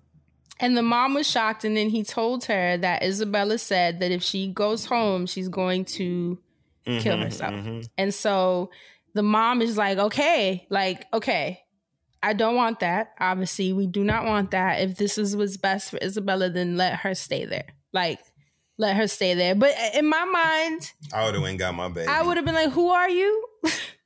Mhm. Who are you calling my phone?" Like that's the part that I I get that this was a delicate conversation, but it also where's the part where you ask, "Who are you, sir?" we wouldn't have been speaking. And me personally, Number eh, one. if that was my kid, I, at the the minute some motherfucking nigga got on the phone, I'd have been A in the car grown, right? on my way. If I had to walk, I'd have Mhm. been on my way to Sleepy Hollow. Where the fuck you said this shit was? Salem, Sleepy whatever the fuck. I'd have been on my way. Bronxville, New York, and that too. Westchester. I'd have been Mhm. right there, um, pulling the fuck up. Sometimes you have to, especially at, at, at that early stage of young adulthood, sometimes you do have to step back into that, um, you know, management role as a parent Right. and start really calling the shots and shit. And But I, but I will say the mom did say that they were going through financial hardships. You know, Mm. she So didn't she have. to yeah, she didn't have the funds Yeah. to really Yeah. even pop up like that. Like it just wasn't their situation, and I'm I'd sure he knew that too. ass. And I'm sure he knew that too. I'd have He sold probably my ass. that. I ain't even playing. When it comes to Just my, to it my yes. And a nigga having that sort of influence over your child, you do whatever you got. I'd have been in the street selling dope. Especially if it's my whatever daughter. the fuck I had to Ooh. do. I'd have took it there to get what I needed, the resources I needed. I to would ask fix someone the to problem. like lend me money or something. All but you know, but we're had a- not gonna fault the mom. no, I, we I just still saying what we would have done. But I still think it's it's tricky. Like that's still Yeah. tricky. It's like Yeah. so you just a hung up the phone and weren't curious, like who like ab- about this situation that I'd your have been daughter's in. hooking. Look, I would have to lie to somebody. Somebody getting lied to because I got to get to my baby. Okay, I'm sorry. I would borrow money. Bribe sorry, Peter to pay sorry. Paul. Okay. and- But he told her- fuck uh, Philip to do it. when they were getting off the phone, he reminded her mom that he was what you know. just he was just here to help. Okay, he didn't want her to take this personal and internalize it. He was just here to help. And so during Now, this my time, bad nigga you don't even know that's got that access to your literally daughter. never heard of. Um, during this time, Santos he notices this huge change in Mhm. Isabella, right? And he's like, "Wow!" Like he's the one that was, if you watch the doc, that was describing how activated she had become as a human. And he was like, so all "This these people is- are alive. Nobody died. Nobody died yet. no, nobody died. he said, "Yeah." So Okay. he's watching and he's like, "Yo, this system works. Like I'm seeing it in Oh, real God. time." A You know, so he so he asks Larry if he can talk to him later on that day and and tells him like I have so much shit weighing me down and I see what you've done for Isabella like I'm in. You know, I'm in. I'm buying into the system. What do I have to do? What's the first step? Let's talk after dinner. Right. And we find out that he's the youngest of three kids. They come from a Dominican family. Um, he has two older sisters. Uh, the mom was, he starts telling Larry, like, his mom was always working, always working. And the dad was just kind of out cheating. he had like different families, different kids. Um, and it, it's funny because in my notes, I, put- I wrote very relatable content. Yeah. So yeah. he just felt like that instability in the home, you know, of like a dad that you feel like you don't really know, like the emotional instability, the financial instability, the fact that the mom's always gone, the dad's always gone, it's feeling like no one was ever talking to them about what was happening is just just it made him feel neglected, you know, Mhm. and left out and unloved and unseen. And he suffered from lots of depression and confusion for many years. Um, and he said that what made it worse that his parents literally would just not open up about anything. He never saw them communicating about the dynamics in the household. It just was like swept under the rug. Mm. Um, and he asked Larry, he's like, I, he couldn't figure out the answers to these questions. And this is where Larry swooped in and he told him, listen, he said that Larry broke down his family dynamics, something crazy. He's like, it was like he was in my house growing up with me. Talking like T.I. He said That's all that I mean. it He was was using T.I. mind word. blowing. The Expeditiously. serendipity of your occurrences has become said- transfusional to your he said it opened his eyes so much that he felt like he had never been seen as a Mhm. human being in that way before. He said he he talked to him about the fact that his mom neglected him. You know, she neglected you. And his dad chose other families over him. And, you know, like he just really was kind of able to zero in on what were the causes of his sadness, his confusion, and his depression. You And- know, I think that because Dustin. of because I often think about and struggle with like, is it me or is it everybody else, right? so some said I think it's me, just because I don't have an attachment to emotions in a way that you know most people do. I'm gonna take Mhm. that. I'm gonna take that, right? Like, like it's fine. You know what I'm saying? Like it's me. It's not. It's me. Hi, I'm the problem. Whatever she said, it's me. Oh my god! But Kim like Pyre. I feel oh Kim Pyre, shout out to the Kim Pyre Daily. He The be playing reason that I shit all the time. reference. Yeah. That's the only reason I know Pyre, that You've been, you been wearing that beat machine out too with I the mean, motherfucking loving it, ad-lib. living for Well, it. my God, Continue you be to wearing it out. Okay, now, love however, I just feel like anyone that I'm, I just me personally, I'm not going to buy a motherfucking stranger telling me anything about my About emotional my experience. Like you just, I, I, it's just not. You don't have it figured out. No one has it all figured out. We're all just doing the best that we can do. There is no cheat sheet rubric to life and to managing Right. like like the emotional reactions you have to experiences that go on in your life. There isn't. and And people so- he's never met Right. on top of that. you know? And you her daddy. So you're already older than us. Fuck you. Right. I'd have, I would have been so defiant. Like, I mean, it's fuck. Like, cause it's just disgusting. Cause it's terrible, especially when you hear their, their stories. Like, you see why it was so easy for him to infiltrate. Like, yeah.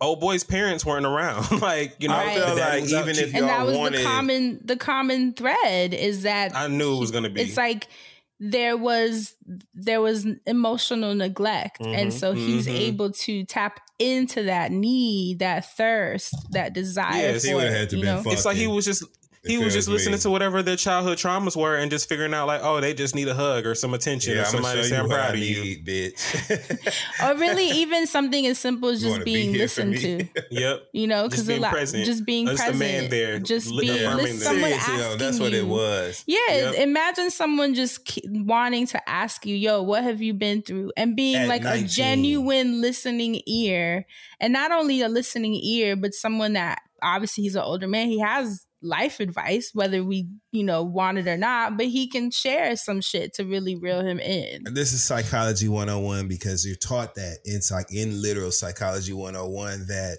non-authoritative adult figures, you know what I'm saying, have an influence over, you know, pe- people who are younger than them.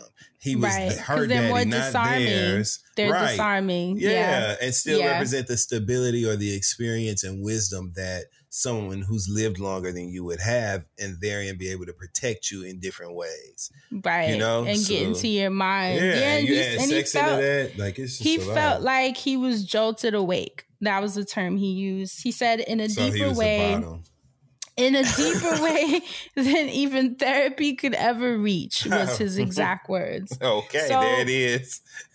if we don't know, now you know. so so here's the thing though. Dan starts saying that he noticed now, like he sees Isabella, you know, her her change. He sees that Santos, he described in the documentary, he's like, yo, his posture changed. Like he went from kind of being this brooding, kind of sulking, sad, you know, kind of quiet, more reserved person to like puffing out his chest a little bit, Oh, you know, and, and prima donna. And he said he felt like the support, the emotional support that Larry was providing was really filling in the gap in an important way for Santos. And he felt like he had like a confidence that had kind of kicked up in him. So now he's seeing Isabella is out here. He's seeing Santos is out here. Dan is like, I'm so like, that's it. Come on. Two of my Leg- peers in the legs to the dorm. So Because that's what that is. Don't no, don't nothing renew you like you know. So here's Raven, Asante's favorite. She said that her and their other friend Claudia, who also lived in the house, would, would just be observing how weird all this shit was. Okay. this was she said they would be cracking jokes and being like, "This is some chaotic fucking shit. What Yes, is I'm what is our life? What is Yeah, our okay. life?" And they said it was we just Raven and Claudia. and she said while everyone was transfixed, they were just in the corner being mean girls because they were like, "This is stupid," and y'all are Period. stupid. Period. But it was kind of starting to cause division in the friend group, which sucked because Well, they initially yeah, they came on a bunch so of weird shit. Man, Yeah. Y'all letting this grown ass man in the house and in y'all heads and maybe in y'all pants. So But here's the thing Raven said, you know, Claudia was like her mean girl tag team. But then she said one night she comes downstairs and Claudia's on the couch with Larry. Oh no. Listening to your favorite podcast? That's smart. Earning your degree online from Southern New Hampshire University? That's really smart. With 24 7 access to coursework, no set class times, and dedicated student support, you can go to school when and where it works for you. Low online tuition means you can even do it for less. And dedicated student support means we'll be with you from day one to graduation and beyond. Join a community of learners just like you. Go to snhu.edu today to start your free application. You can make money the hard way becoming a bullfighter, or save money the easy way with Xfinity Mobile. It sure beats making money as a human cannonball. Now through March 21st, learn how existing Xfinity customers can get a free line of unlimited intro for a year when they buy one unlimited line. That's hundreds of dollars in savings on your wireless bill. Visit XfinityMobile.com today. Restrictions apply. Xfinity Mobile requires Xfinity Internet. Reduced speeds after 20 gigabytes of usage per line. Data thresholds may vary. In a fast paced world, every day brings new challenges and new opportunities. At Strayer University, we know a thing or two about getting and staying ahead of change. For over 130 years, we've been providing students like you with innovative tools and customized support. So you can find your way forward and always keep striving. Visit strayer.edu to learn more. Strayer University is certified to operate in Virginia by SCHEV and has many campuses, including at 2121 15th Street North in Arlington, Virginia.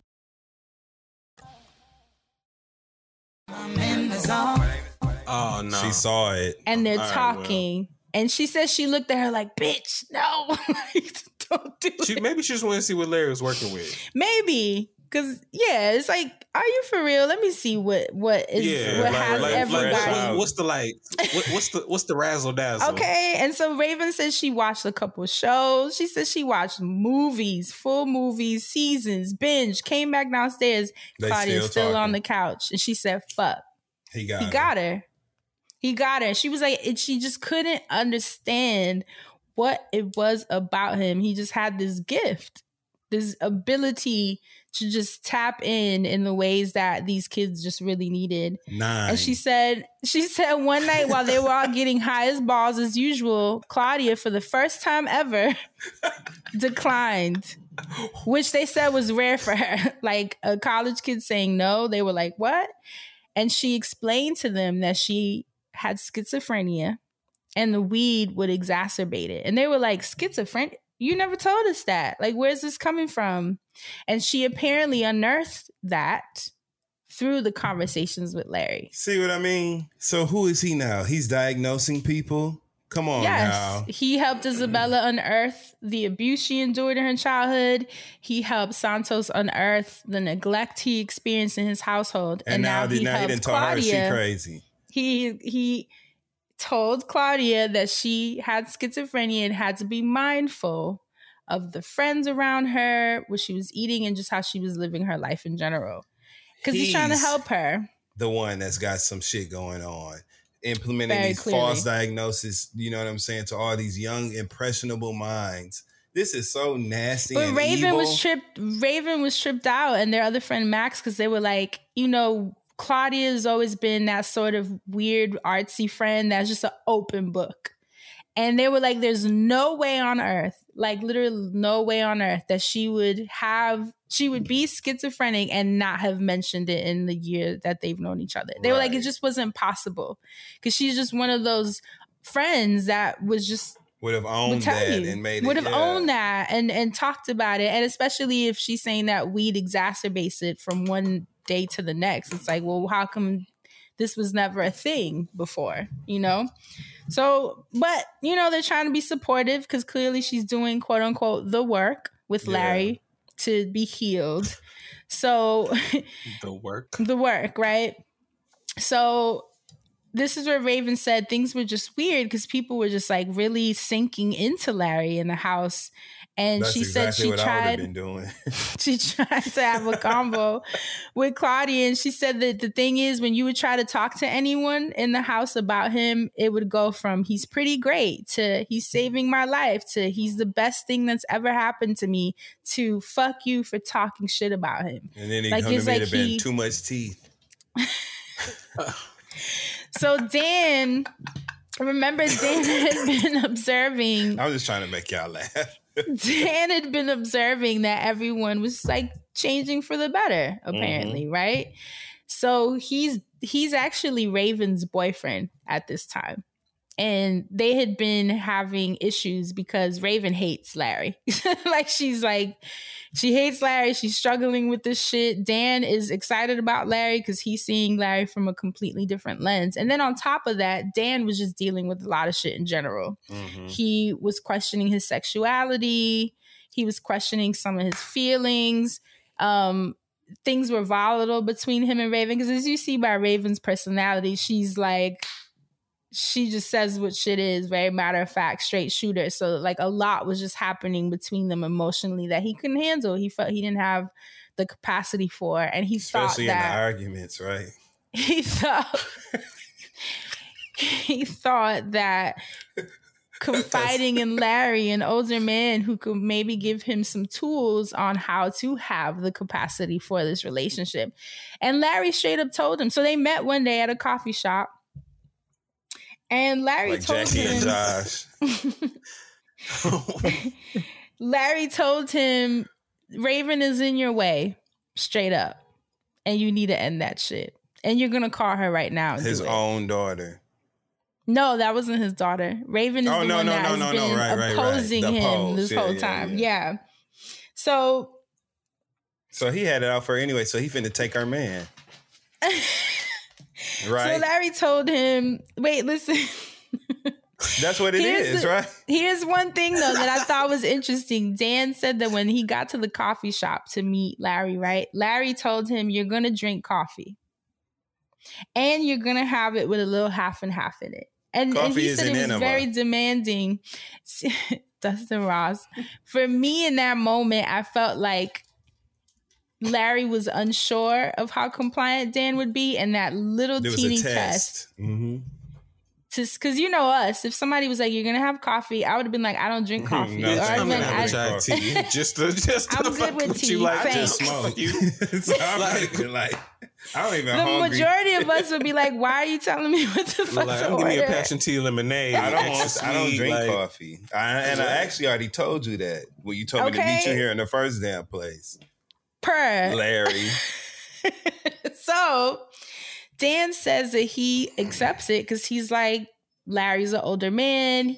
Maybe he's giving me tools on how to be an adult. You know, like this, how you're supposed to drink coffee. Already, He was into dead it. giveaway, dead giveaway to Larry that this was going to work. Another person that he could get into his head. Easy So- mark. easy mark just from that one little test. So Larry's uh he's he tells him this is where they have the conversation. Dan tells him about his confusion about his sexuality. Just says it straight out. Listen, this is what's weighing the heaviest on He me. felt the vibes. and and this is the part that gets so wild. Larry asks him, "Are you attracted to men?" And Dan said, "No, maybe." I'm uns- you know, like I'm unsure. And Larry said, Are you "Well, attracted to me? Larry says, and I quote, I know for sure you're not gay. That worry is dragging you down, so just leave it alone. And Dan said that in that moment, he felt like the weight of the world just got off his shoulders because this one thing he had been toiling with and just confused about. And in his way, Larry could see through it and tell him, let it go. You're not gay. I'm telling you that you're not gay. And he said he let it go. You got it, Be- or you want me to do it? He said he didn't have to figure I it feel out. like I'll let you do it because it's too no, much you to got me. it. I'm not going to can't do even. it. Mm-mm, get somebody else to do it. I can't even. I just Hold on, listen to this one line. He didn't have to figure it out anymore because Larry did it for him. He sure did do it for him, which is why he was rolling with what he said anyway. Because that's the dick and ass he wanted in the first damn place was Larry. I will be your father figure. Okay, like that song. Put your hand in. What what's that song say? You know the damn George Michael song we talking about, and so do motherfucking Larry with his Stop gay it. ass. Talking about, I know you're not gay. Of course you do, because you work in the situation. You know, and he told him to drop it. Just drop it. Like, don't even worry about this shit. Then he hands him his cell phone Mhm. and says, You're going to call Raven right now. And you're going to dead it because it's time for you to move forward. And so he calls her. And the first thing that she says after he tells her it's over, she said, Are you fucking Larry now? okay, Raven. And Raven admitted "Yeah, in the documentary That that she she said was a bit aggressive. Mhm. And maybe that wasn't the best response to someone that Oh no, clearly she should have lived. That was a it. I'm sorry. QTNA to me. You know what I'm saying? Like that that was what the pregunta on the piso was. You know what I'm saying? Like, are y'all Okay. fucking? That's what we need to know right But in now. that she get the moment, it made him lean into Larry more because it was proof. that he was see? gay. No, it was proof like this is That what I'm dealing with. Mm-hmm. That Yeah. she's an asshole who doesn't listen to me, who doesn't consider my feelings. I'd have been like, I know you don't want to talk about assholes. Is yours sore right now?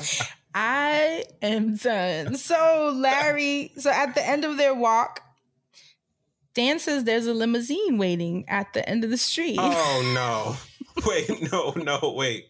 I, this is not funny, but no, I'm so sorry. I, well, I don't even know. Is it about to be? I mean, not. come on, said I come don't on, even come know. on, come on, friend, come on. So he said he's confused because he's like, "Is this? Uh, am I getting? We're this going to play? Is it prom. just here?" come on, I'm about come to on. leave. I wish I could leave R- and he said that Larry opens the door, Mhm. And inside of the limousine are Santos, Isabella, Mhm. and Talia, Mhm. and Claudia, who he had also bagged, all inside. Naked no, they were waiting for him, and they welcome him in. to the group. and he got and he exactly it was symbolizing an army that was forming under Larry Ray. He got in the limo and they closed the door. And that point, Dan calls his parents that week and he's talking to them about how enamored he is with Larry, that his life is completely changing. And the parents, this is the part I don't understand. They felt like, you know, they'd seen some drastic improvements in his energy and they felt similar to how the uh, other kids had been describing everyone else. Like there's a change. They bitches. That's like why they the raised the bitch. That's what happened. They all dumb mom- and impressionable. See, but Dan told them, oh, it's just Talia's dad, you know, and he told them about the experience he'd had and the countries he's visited and the languages he spoke. And they were like, okay, this is an older intellectual man that is simply guiding our son. And it's just one of Who his who, who takes their kids' word for it? They You don't do. do that. You you go and you check up on shit and you make sure the shit ma- makes sense and adds up because your kids are away from you and out of your care and concern. So you have to make sure they're safe. You don't just take their word for whatever they're telling you. You go and you follow through and make sure everything adds up. But here's That's where it gets even here's where it gets even wilder. Dan in that same conversation tells his parents so that I can continue under the tutelage of Larry Ray. I'm dropping out. I'm I am moving out of Slonim Woods and moving into his apartment in the city. Oh, so Larry got a fucking apartment. So Larry has a high-rise apartment in the Upper East Side. What the fuck? and they and he moves in with him. See, well, to be honest, I don't, when certain things make sense, they just make sense. I just feel even more right about the fact that that motherfucker shouldn't have been staying at the fucking dorm I mean, now. And you had a crib in the Upper East Side this whole time. What? So here's the thing. The But my thing, who all slowly- going? Here's How the big thing. is this crib? Because there's a lot of people in this limo. It's a one bedroom apartment, but oh, the Oh, no. but the Okay. living room was like sizable. You know, they those high rise apartments. and me and Larry can go in there and be homosexuals. Oh my God. It's, it's still probably a one bed, one bath. Since he, if he can tell me I'm not, I can damn sure tell him he is. So I know, like you know, I know this is gonna be reciprocal. Who, who I tell me who I have to be oh to gain some rent. Surprise, Larry. Okay, shit. Fuck you, mean you giving it up tonight? Don't you want to do a little more? We're getting God, fucked up tonight. So here's You've the been doing the thing. cuffing challenge on the Upper East Wait till you see stars. It was the summer of 2011 at this point. So this is the summer basically after their sophomore year. Mm-hmm. And Claudia, Santos, Isabella, Talia, and Dan are all slowly starting their transition away from Slonim Woods. And before you know it, they're all in this one bedroom apartment. They're all crashing in the living room. Larry moved them in and he said, Listen, this summer in this apartment is where we're gonna get it. Well, y'all, y'all are gonna get your shit together. Like, we really doing this. You know what I'm saying? Y'all are part of my system now. So he created a whole boot camp. He said there were specific songs they had to wake up to. It had to be 7 a.m. Oh my What god! was What was the the song? Please. Uh, what was the wait? Wait, what was the one on Love Is Blind where they woke a old girl up? Oh yeah, what was they singing when she fell asleep in the pods? Uh, Usher. Um, oh yeah, which which song was it? Asante. Damn, it's on the fucking. I can't tip of our tongue. remember. Fuck. Oh my god! And they so Wait. fake talking about she always woke up to that song. Dustin, it was the song that Kwame sang. the guitar. I What uh, was what was it? I, I I fuck it. Wasn't it the Barney song? I love you, you love me. It was something Yeah, dumb oh as fuck God. like that. I hated Kwame. I hate him so much. And I can't wait to talk about that shit on the bench because you know I watched the reunion and I everything. saw I'm your done. tweet and I screamed. All I saw Dustin say, "Y'all, I just got to the part where Kwame sings." Oh, I hate him so much, and Okay, I really hate his wife. But go ahead. yes. So at this point, they they have to do specific workouts, eat specific things. But the thing is, they all claim that they actually felt better because this was providing Who structure. don't feel better working out, getting up earlier, and eating yeah, good shit? This it's ain't. providing structure. It it was making sense Making of sure their good day. stock. You know. And Larry said he wanted them to feel confident in, in their bodies, in their health, their headspace, and their sexuality and their sexual nature. Encourage them to Fuck. be more embracing of their masculinity and their femininity, especially to Dan, who was, you know, struggling. Struggling. So Dan says that one night he's in the living room. Dustin. You know, Dan was. Or no, this the one that be getting me. People like, you know, he.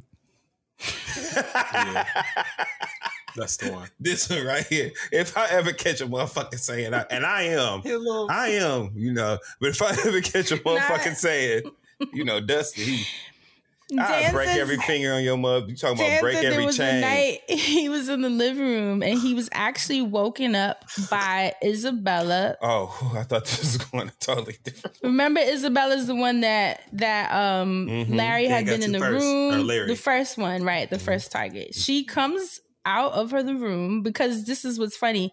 Larry Larry, and Isabella have the bedroom, Right. and everyone else is kind of in the living room camping the out. queen bee. Exactly. Or princess. Exactly. So So he ordered the princess to go fuck the her. bottom fuck um, Dan. Exactly. But he had to take his time with it because that would have been a little Yep. too forward. So she the Yeah. first night, it's it's just a you know, a little blow job. And Dan is like, What? but he said, you know, considering all the confusion he had been experiencing and Larry knowing the confusion, he said this moment was just like, Whoa, like what is Wait, happening? who, for, who messed around? Dan and Isabella, Isabella came out and gave gave Dan a blowjob on the couch in the middle of the night. And he said Isabella, you know, seeing her with so much pleasure kind of was like affirming for him. You know, like maybe I do love women. You know, maybe this this is like, yeah, Larry was Mhm. right. There's nothing for me yeah, to Larry figure out was right.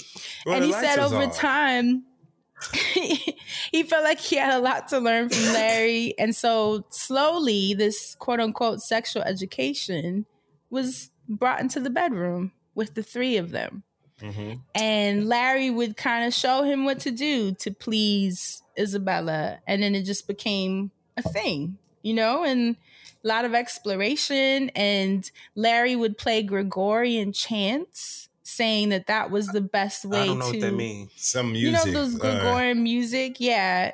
He he said that it was the best way to climax with the Gregorian chants playing in the background because there was like elation mixed with relaxation, which is the effect that Gregorian chants tend to have on the body. and I don't like these pictures on YouTube. of Gregorian chants. It sounds like demons and gargoyles. What is it? Well, now what do Jesus got to do with fucking and and that being what you need to hear? And so here's the thing, y'all. They would go to school during the day and then go back home to Larry's at night. And Santos described it as just like a little community of healing that they had created. You know, so who all was Larry fucking? That's what I want to know. at this point, I think he was just fucking Isabella and playing with Dan. Okay. Cause they cause Dan never says otherwise in the doc, so we don't know. Well, yeah. He just said they would play. It was definitely Uchi Wally and not one Mike. Go. I'm going by what Dan said. So here's where it gets even trickier. Uh Santos had remember I said he was the youngest of three siblings. He had two older Mhm. sisters. He said one of his older sisters who was studying at Columbia University was like feeling really lonely there. You know, she's like a Dominican girl. Mm-hmm. She's an outcast. And so he told her to come to the house. He's like, yo, listen, the shit hap going down here is different. Like, trust me on this. So he brings his sister Yalitza into the fold. And she said she just felt seen immediately. The fact that everyone was Everybody's there, like, in the same damn room. It was 10 people in a one bedroom apartment. but she said it was lit because it's like everyone is like happy and buzzing around and working and eating and working out and waking up together. And she said it just felt healthy and structured. Like they all quit college or whatever, and they felt good about life. So I'm sure for her it was like, well, wow, no, they didn't is- quit college. They were still going to school during the day. Oh. They just stopped living at Slonim Woods. Oh, they just left the damn right. thing. They left Okay. campus essentially, Oh, he, and oh, he was gonna get uses out of their degrees and shit. Okay, Right. really grooming. And this is the part where I was like, man, their parents really just let them live with this man that they never met because he never met any of their parents. This is the part that was throwing me off. Like, I these are nineteen. he just talked to. Isabella's mama that one time. And and there's one part where they interview Santos' Dominican parents, and they were like, "Oh, you know, he just seemed like an intellectual and cultured and well traveled, and it seemed like it would be a good, a good, um, like it would rub off on him, you know." They were like, "Oh, a nice white man." A good influence, The that's problem word. with, with society today, lazy ass parents. That's what that sounds like, and that's what that is. It's Yeah. lazy ass, do nothing ass, ain't nothing ass parents who don't want to do the work to ensure that their children are developing properly and have sensibilities and, and street smarts and can see this kind of shit coming a mile Right. away. Right. Like, and feel that something about this setup is off. Like, not- why are we all in the living room of a one bedroom apartment? And you're not doing the work to make sure that your child is affirmed in ways Mhm. that that they're not seeking out this sort of validation. That's the point of all that. So that they don't seek out this kind of shit and they're not vulnerable to this sort of risk and manipulation from somebody Yeah. that don't give a fuck about them and it, it wants to hurt them. Lazy Yeah. ass parents, like Santos parents, that's what the problem is. Lazy. Which is sad.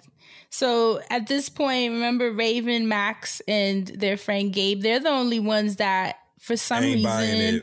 They didn't yeah, they they stayed on campus. They said they would pop through the house. Well, Raven didn't because she said she was scared to go in there and see what was going down. But Max and Gabe said they popped through and they were like, "This is fucking weird." like, why are all of y'all in here? What is going on? But they couldn't figure out what does he want from them. They were like, "Is it a sex cult? Is it like, like what is he gaining from keeping these kids?" So tight to his chest. They, they that and Raven said that that was a part where they would, you know, obviously this started getting out on campus. There was rumors, people being like, "What happened to them? Where are they at?"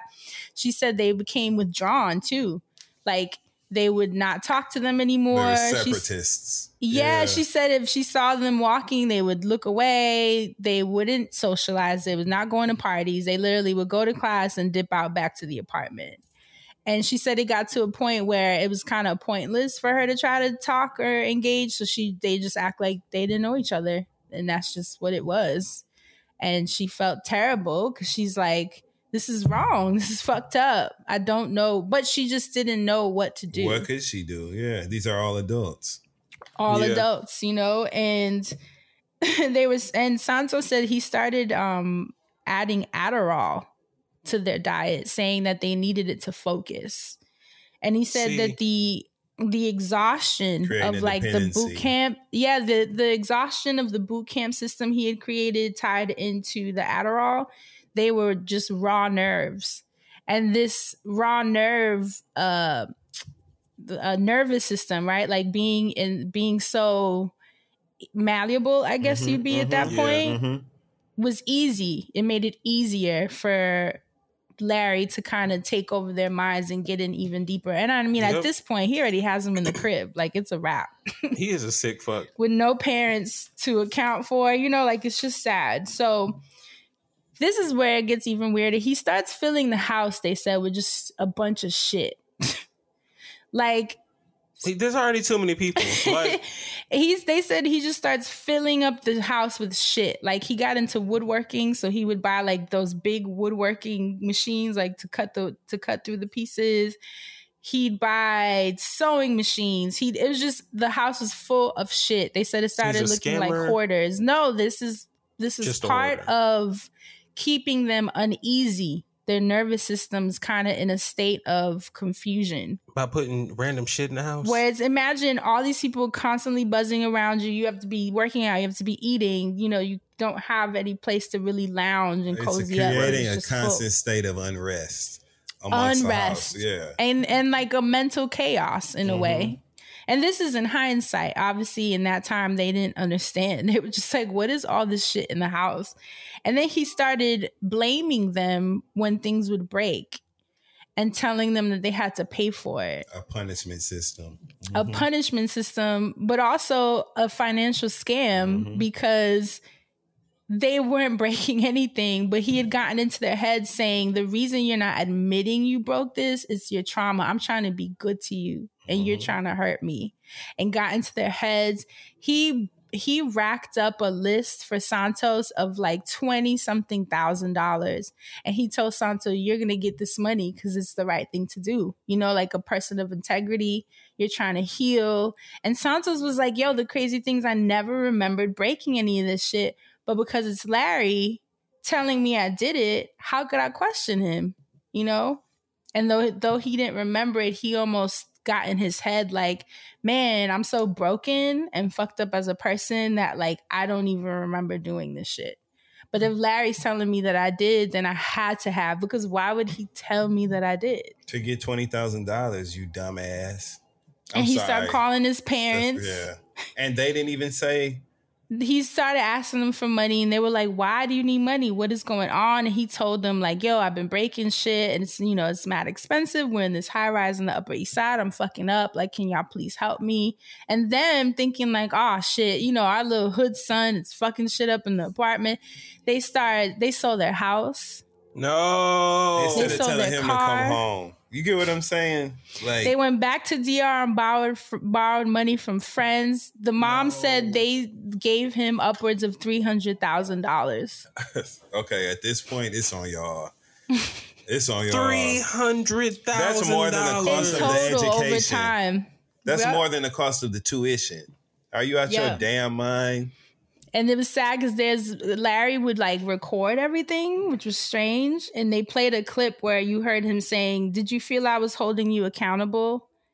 And you hear Santo say yes, and then he's like, "And how does that feel?" And Santo's like, "Really good, thank you." And he'll tell him, "You're welcome, buddy. Good thing you're being honest." As he pays him for the damage that he quote unquote caused, and this is stuff that he was doing to them. But he picked on Santos the most because it just seemed like an easy mark. I mean, and then the fact that his parents were easy marks because they're The paying three hundred thousand dollars had to keep the apartment rolling, right? Isn't that just like what is going? Mm-mm. When I tell you, I was watching this in disbelief. Three hundred thousand fucking dollars to a nigga you don't even know A working class Dominican family in New York. that does not have that money to do. That doesn't have the money. Period. their house and their car. Larry is a white man, right? Obviously. Yeah. My son Yes. would have came home. My Mhm. son wouldn't have been there in the first fucking place. Uh, yeah, I was about would've- to say, I not a- that in the. But my son wouldn't have been in the damn eight person house. Were there any black people involved in this? No. Exactly. So like, My son would have been at Morehouse. I'm and like- Howard.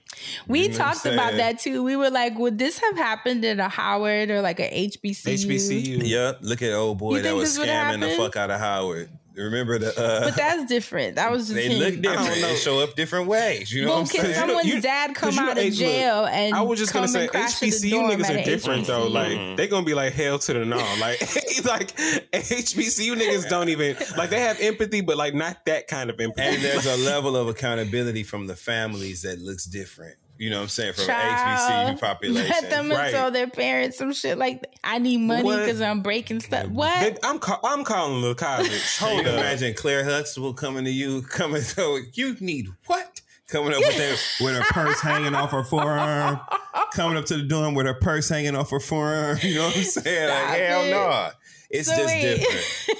so at this point, Raven and Max and Gabe, right? They're like the outcasts of this group at this Mhm. point. They're the ones he couldn't get to, which I wondered too, like why he couldn't. Is it? Do you think he just didn't want more, or he- did he kind of sense I'm not gonna be able He to? knew get not to these play with them. He didn't wanna fuck He knew them. not, he knew Yeah. not to play with them. He didn't want to fuck. Yeah, them. and I think they was a little harder because from the beginning, Raven ain't been with the bullshit. No, Raven wasn't with the shits, but the other two guys, I wondered because he didn't even try. Maybe he sensed like, nah, it ain't, it ain't even worth it. Maybe they were getting degrees in something basic, and he was like, mm. not worth Or may- it. But but they say that they so that same summer, right? They're all at the house. They said that back at school, school started up again.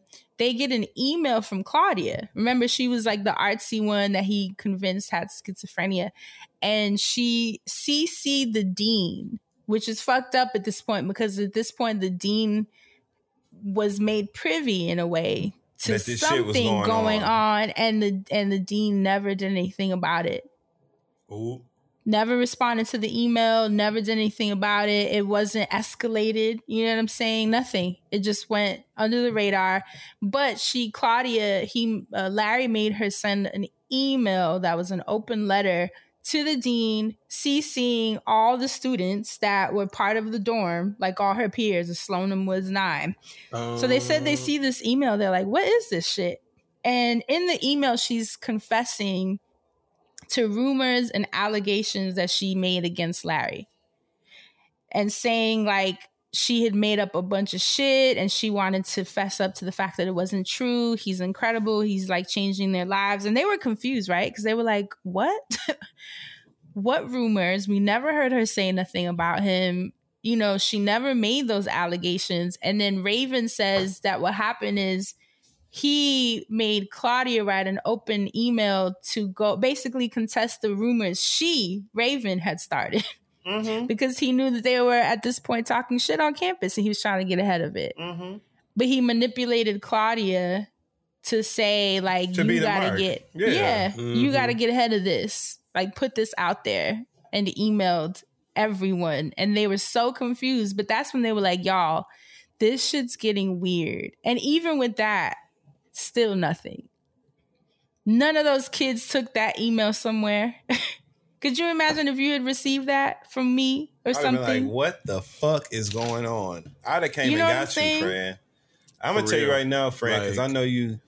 You know, I know you out there in the Pacific Northwest, no, you didn't. friend. Baby. Friend, I'm telling you now. it was if the the hand sh- for me. If the shit start looking crazy, I'm coming out there. Okay, I'm telling you, friend. That's it. I'm coming out there. I'm coming to get you, to check on you, and to get you, friend. I'm not gonna let you just. But this is the part that was so confusing to me because even though yes, they're adults, and maybe when you and that's one of the things that the parents were saying, the Dominican parents, they were like, when they finally did go to the police, the police said they're adults, there's nothing we can do. They're choosing to live in that apartment. They're not being held captive. they don't need to be quote unquote released. Nothing we can do. Sometimes you need to lie. And I would have just thought that sounds worse than I'm in it, but you know, I just would have been you like, would- you know what I'm saying? Cause it's some shit going on. I'd have said something, you know what I'm saying? Like they running numbers out the house. I'd have said something, you know what I'm saying, to get their ass attention, to get the attention of the authorities and go Listen. save my child's life. Just have them uh, a wellness check. Mm-hmm. Okay, they are living with some man that was released that was uh recently released from prison. They would be like, you know, when was he released? I'd be like, I don't know, a couple days, couple weeks, I don't know. Okay. Look, that, that's the lie right there. Right. He ain't All got no is- foot on his right leg, and it's a screwdriver in his ankle that he be, you know, stabbing him with. I'd have just made something up to like get the police or, or whoever over there to Okay. kick the door in. First. Something. I know that he just got released from jail. Does he got a PO I can contact or something? Like, you know, oh y'all don't have y'all don't know about y'all should go check up over him, see what he doing over there. Or I would have And he a gathered a group y'all. of people Mm-hmm. and just gone to the crib and tried to pull, like yes. physically pull them kids out, which maybe would have caused more drama if they're like screaming and fighting you. But I don't know. I Desperate wouldn't have times. cared. Your ass come with me. You mine. You come with me. I wouldn't have got my baby. Period. Straight up. This is just wild. I don't know, y'all. There's so much Look. of this, and I'm gonna kind of, you know, breeze through the rest of it because Okay. it just was so much. Like this is such a complicated case. But in episode two, they actually interview that Bernie Kerik guy, the police commissioner. Mhm. Remember that he claims like trumped up the charges Mhm, and all this shit. mhm. They interview him and they're like, "Yo, where is he getting this this stuff from? Like, who are you to him? What happened between y'all?" And he tells him, "That's my best friend." Like, Uh, yeah, he said they've been best friends for many years. So when he heard that, he was like, "What?" Like trumped up charges over a scandal. He's like, if there had been a scandal, would that not have been easy to find? You know, like Right. They've been all over the news. And he said it was like the oddest shit because he sees that he's putting this on him as if like he's the cause of all this behavior, you know, like and he said it was really scary because he's like, you feel like you know someone your And whole life. they switch up on you. Yeah. And they switch up on you. He said he felt like he didn't really know who he was and he didn't understand why he was targeting him specifically. And they asked him how they met. And he said, This is the part that was weird though. He was like, Oh, when I first met him, he's just like a businessman. But he never mentions what, kind, of business. Because what friends. So bitch, you lying too, bitch. You both fuck both. He- Something was first of all, tricky in yeah, that. you're lying. It already a businessman didn't say he was like he was well to do had houses and cars and you know he had two daughters and a wife and they were very successful but never said in what But it's New York City, Upper East Side, white men. They probably met out at happy hour or something. Uh, Larry's probably wearing a suit, so he's like, "Oh, he's a businessman. Don't know what the fuck he did." But then it's funny because he does say that they're best friends. You said, Right, you go, for right many there. So, like, so, so that must be the lie right there too. Like, so you don't really know him, like, or like, what is this? Like, that's that's what I'm honing but in that's the too. part Like, where it felt like what the fuck is really going on yeah, To me, You know? the information to protect would, would be whatever he was doing that you're not supposed to know. You know what and I'm that saying? low key you were probably a part it's of It's very easy to figure out whether or not someone has known a person for an amount of time. There's going to be pictures, there's going to be relationships, there's going to be Mhm. occurrences, events, things they did together. It's far more difficult to prove what a person is doing or not. You know what I'm saying? So I feel like that's Mhm. where the lie is. Like, bitch, you know he on some more shit. That's why you saying Right. you don't know what he did and you're being so vague and using And this never- umbrella term of a businessman. Yeah. Right. And the fact that Hmm. the interviewer in the documentary didn't seem to ask him either. So he probably told him, like, that's not a question I'm going to answer. There you go. Beforehand, because it just never comes up. Pay which I was attention to like, what's not "Excuse me." said versus what you know? is. And so Bernie says that one day out of the blue, this is like before all this shit was coming out about what Larry was saying about him. This is before that. He says one day out of the blue, Larry calls him and tells him that the FBI wants to indict him. And he's like, bro, what? like, he said, he was like, what the fuck did you do for the FBI to be on your neck like that? And he's like, oh, I didn't do anything, you know, just trying to act like they came out of nowhere. And he's like, I don't know about that. And then because he was a police commissioner, Larry asked him, can you call the head of the FBI to clear my name? And Larry, and Ber- Bernie told him no. Hell no. He was like, whatever the fuck you did, That's that they're you. on you to indict you, that's on you. And you need to stand in it and I'm not putting my job on the line, which is probably what made Larry feel betrayed, you know, and and claim that, you know, he was part of the scandal with trumped up charges because he didn't help him. Mm-hmm. And then he said later that week, news reports came out that he was involved with Russian mobsters. They were charged in a stock swindle. They swindled people out of $60 million worth of stocks. Damn. And he was convicted and of fraud and given five years probation. Well, why was he couldn't get a convicted? two Larry. bedroom? Damn, it all came down. No, but to- here's where it gets crazier. So Larry, his wife files for divorce after that, right? His wife. he was married. He was married this whole time. Where her ass been at? he files for bankruptcy the following year. Wait, Where was the loses wife at? custody. is, is the wife Isabella? Like, wait, because Yeah, right. no, we're going back. We're going back in the past a bit. What? So he was just married on paper. They weren't in relationship, obviously. No, no, no. This is we're going back Oh, in so the th- past. oh, This so is this is 2004. before he met the kids. He met the kids Okay. in 2010. So Oh, this is oh, a this is couple years prior. okay, Yeah. Thought He files for bankruptcy, loses custody over his two daughters, and this is where he publicly Well, denounces Bernie Kerik, saying it was a conspiracy and a setup. And this is where Bernie was like, "What the fuck are you talking about, bro? You literally called me out of Oh. nowhere about this indictment. You're, you know, involved with Russian with Russian mobsters and, and stock swindles." Um, and while in jail, Larry met an inmate named Lee Chen, who he convinces about all of this. The the you know Bernie being after him, the law enforcement, the scandal, him being a whistleblower, and Larry Chen, who was like wealthy apparently. That apartment that Larry had the kids in a few years after in 2010 11 was actually Lee Chen's apartment that he said he had convinced him that he was on the run and losing his daughters and all this that he told him yo don't you're gonna be good when you get out. I have a crib. You can stay there. And he said clearly Lee Chen was kind of meek too because he says that when they got out they were roommates. Larry was crashing in the living room. But he said one day he comes with all these college kids Wait, wait, wait. Wait, wait, wait, wait, wait, wait, wait. Okay, wait. Hold on. He wait. comes Sorry, hold on. Wait, wait, wait. Explain it to me like I'm five, kids. right? Hold on, because I just need to make sure I'm getting all of this correctly.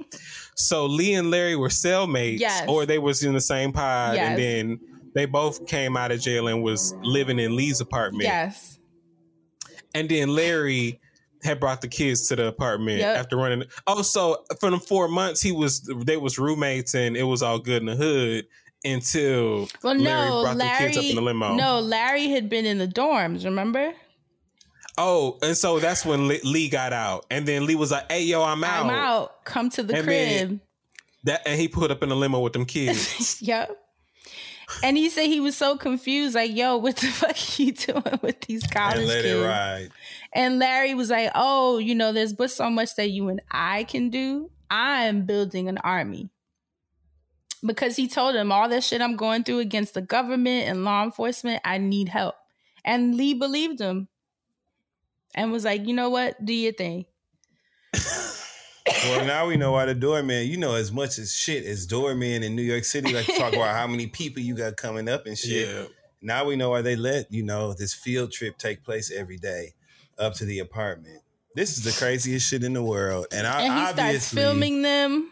there's more to the story than is reported in this documentary. Obviously, so I believe there's a couple more soul ties going on, you know, within this Oh my group of people. That's what I believe.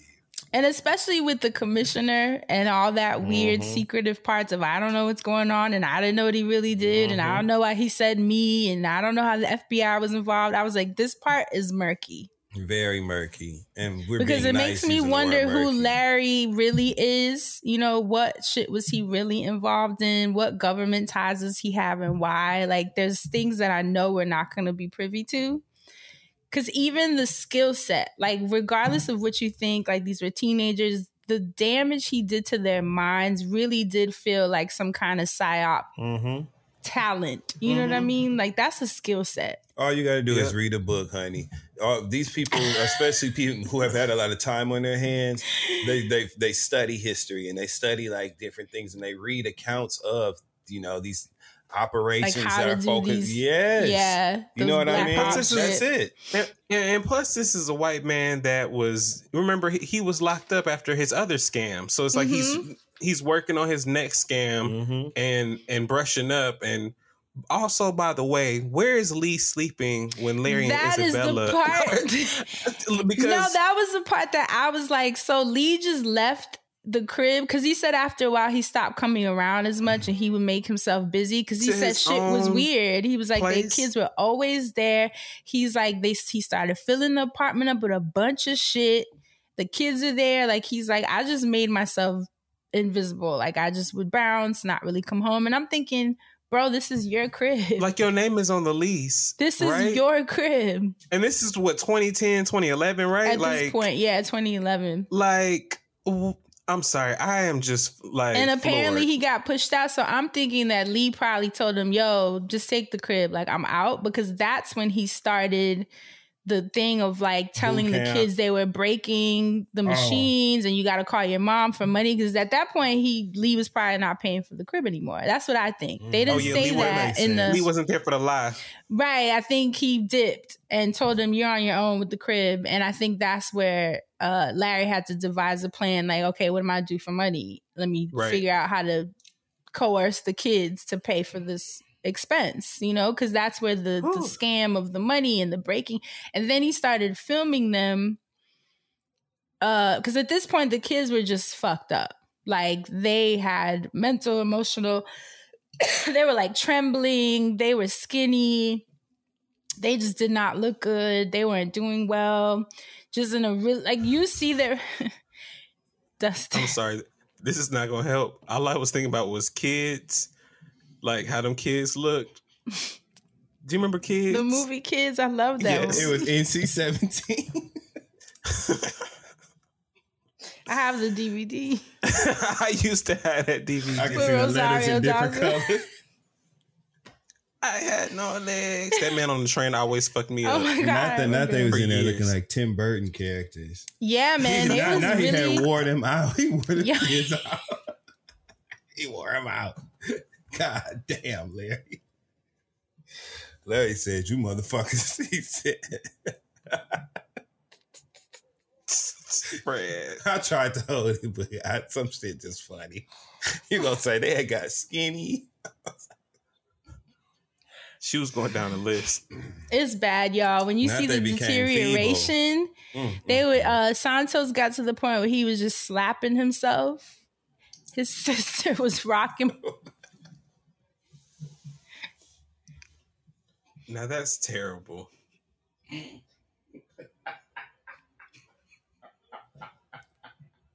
Fran, please continue. I'm Just- trying. I promise you, I'm just trying. Go right on. Just let's just you know, like they're like rocking back and forth. Like it was bad. Like the deterioration to witness it. That's the part too where I'm like, were they not seeing anyone at this point? Like, Because I'd have been like, because I've been like, yo, you you'd like, good? Dustin, you look a little gaunt in the face. Like, Because they were like, they were still going to class. I'm like, how?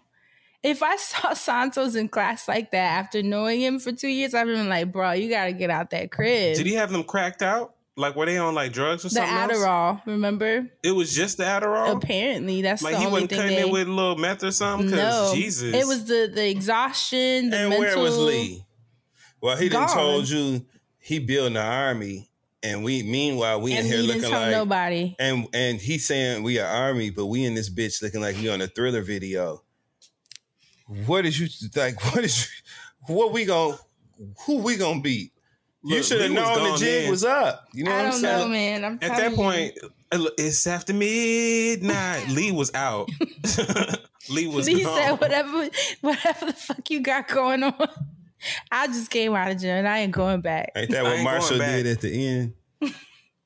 Oh my God, please. Oh, Wait, but here's what's crazy. He started filming them doing confessions of the fact that they were sent by the government and Bernie Kerik to set him up. And that's why they were breaking his shit while he's trying to help them. so and he that- was on drugs. And he had them doing these confessions to shit that they never said, that they never did, even claiming that Bernie Kerik knew them since they were little and was part of like their like it was a friend a friend of the family, just all kinds of oddball shit. Baby, please. Just to create this kind of reserve, you know, of whatever goes down later, he can try to front like this is part of the setup I told y'all that Bernie's putting these kids on me. Me He's personally. just trying to think ahead and and fuck with the I mean me it's just- personally, at this Mhm. point, I'd have sent his fingers through that sewing machine. his hand would have been like this. Nah, they were in bad shape. They were in I'm bad shape. they know. didn't even know what was real no more, We've Dustin. They didn't know what was real. We've traveled together. We know our habits. Y'all know when I be hungry, I get like shoulder pain. I be so hungry. And if I'm not eating and I'm up in the around these motherfuckers in close proximity, you know what I'm Dustin saying? said He'd be so hungry. He gets shoulder I get pain. shoulder What in my you talking shoulder. There's a about? pain. I, I just Apparently- be.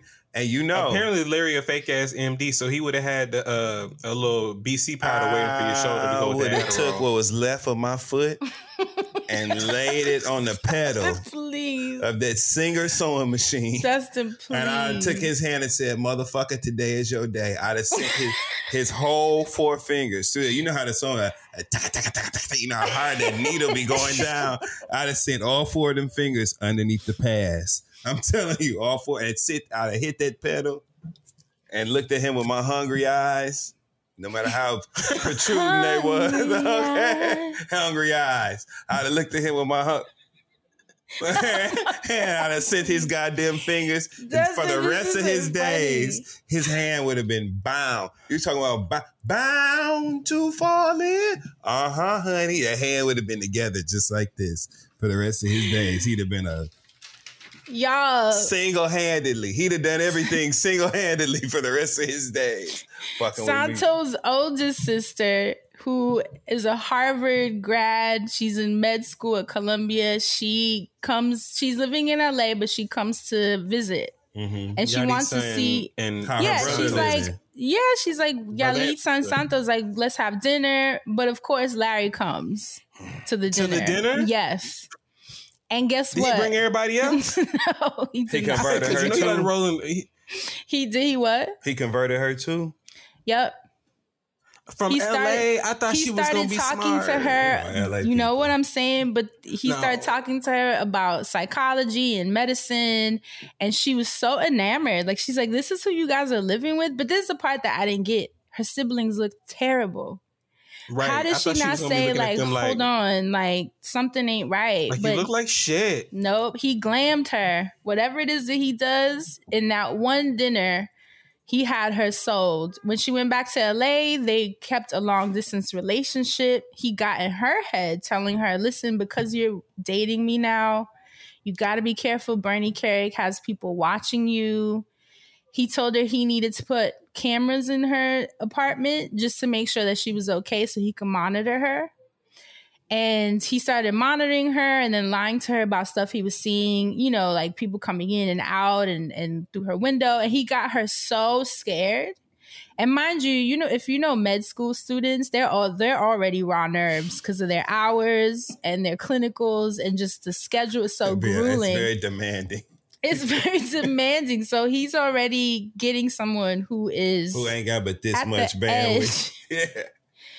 telling her people are chasing her. So her hers was kind of shocking because it was so quick. Like within weeks, she was back at his apartment, shaking, you know, screaming, crying. She looked completely different and was like, There are people after me. You'll see in the documentary, she's like screaming in the living room, talking about there are people after me. At one point, he grabs her and body slams her because he's trying to tell her to like calm the fuck down. Starts getting physical with the kids. At this point, he starts No. hitting them. Yeah. Uh, Dan said he created a, a rope out of aluminum foil and plastic and tied it around his genitals.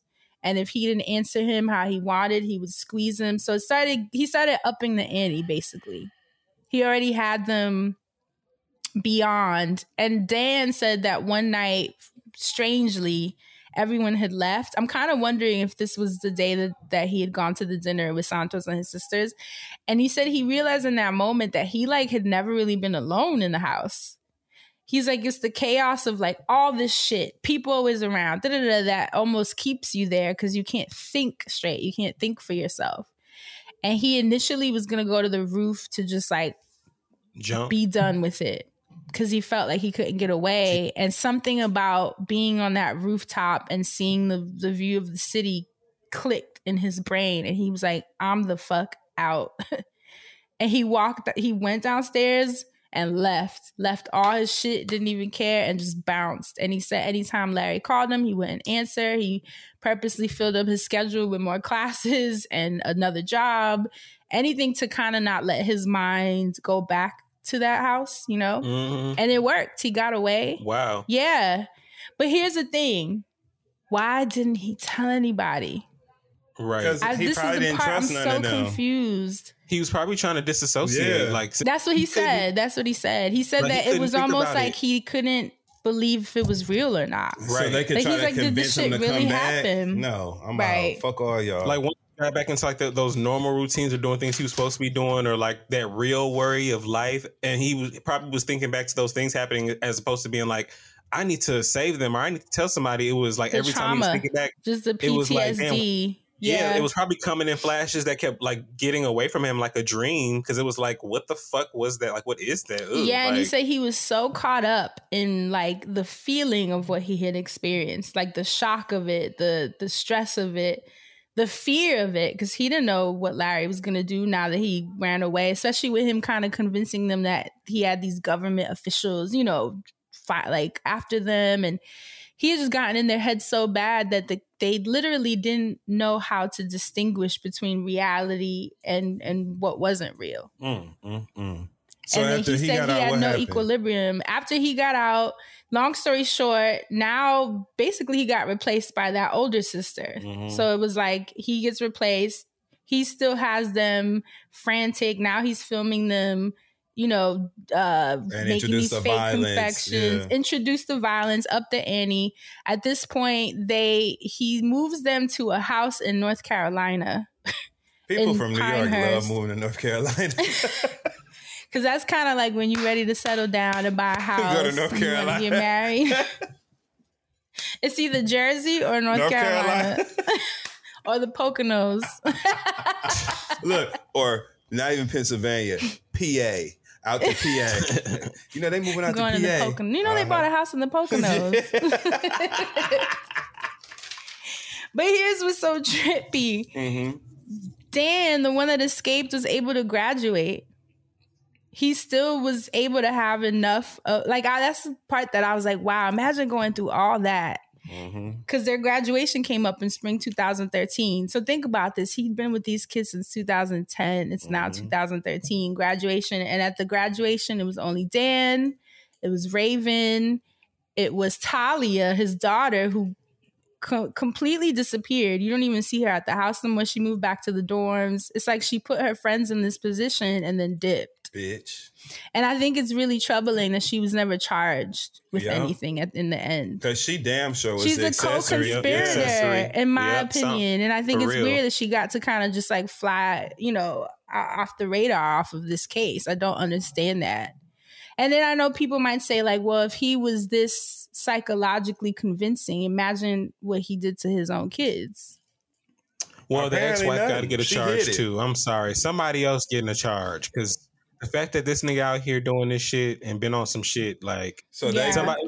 Where the parents at? Go to the grave and get a mama and daddy a charge. I'm sorry. So now Some- he's in North Carolina because I think once he upped the ante with the abuse, he had to get them out of New York. You know what I mean? So that they wouldn't see their peers and their parents and their family because now they're like in really bad, bad, bad shape. If I'm But- not mistaken, when I didn't mean to cut you off, but if I'm not Mhm. mistaken, when you cross state lines with people like that and you have them in your control or whatever, then it becomes a, a crime. It's called.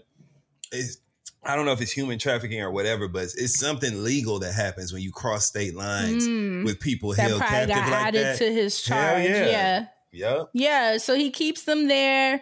Now he ups the ante. Now he's lock. He's putting locks on the fridge. They can't eat until he says. They can't sleep until he says. He Mm. upped their. ad- Now he's on Adderall. They say he was taking up to hundred Oh, my milligrams a day.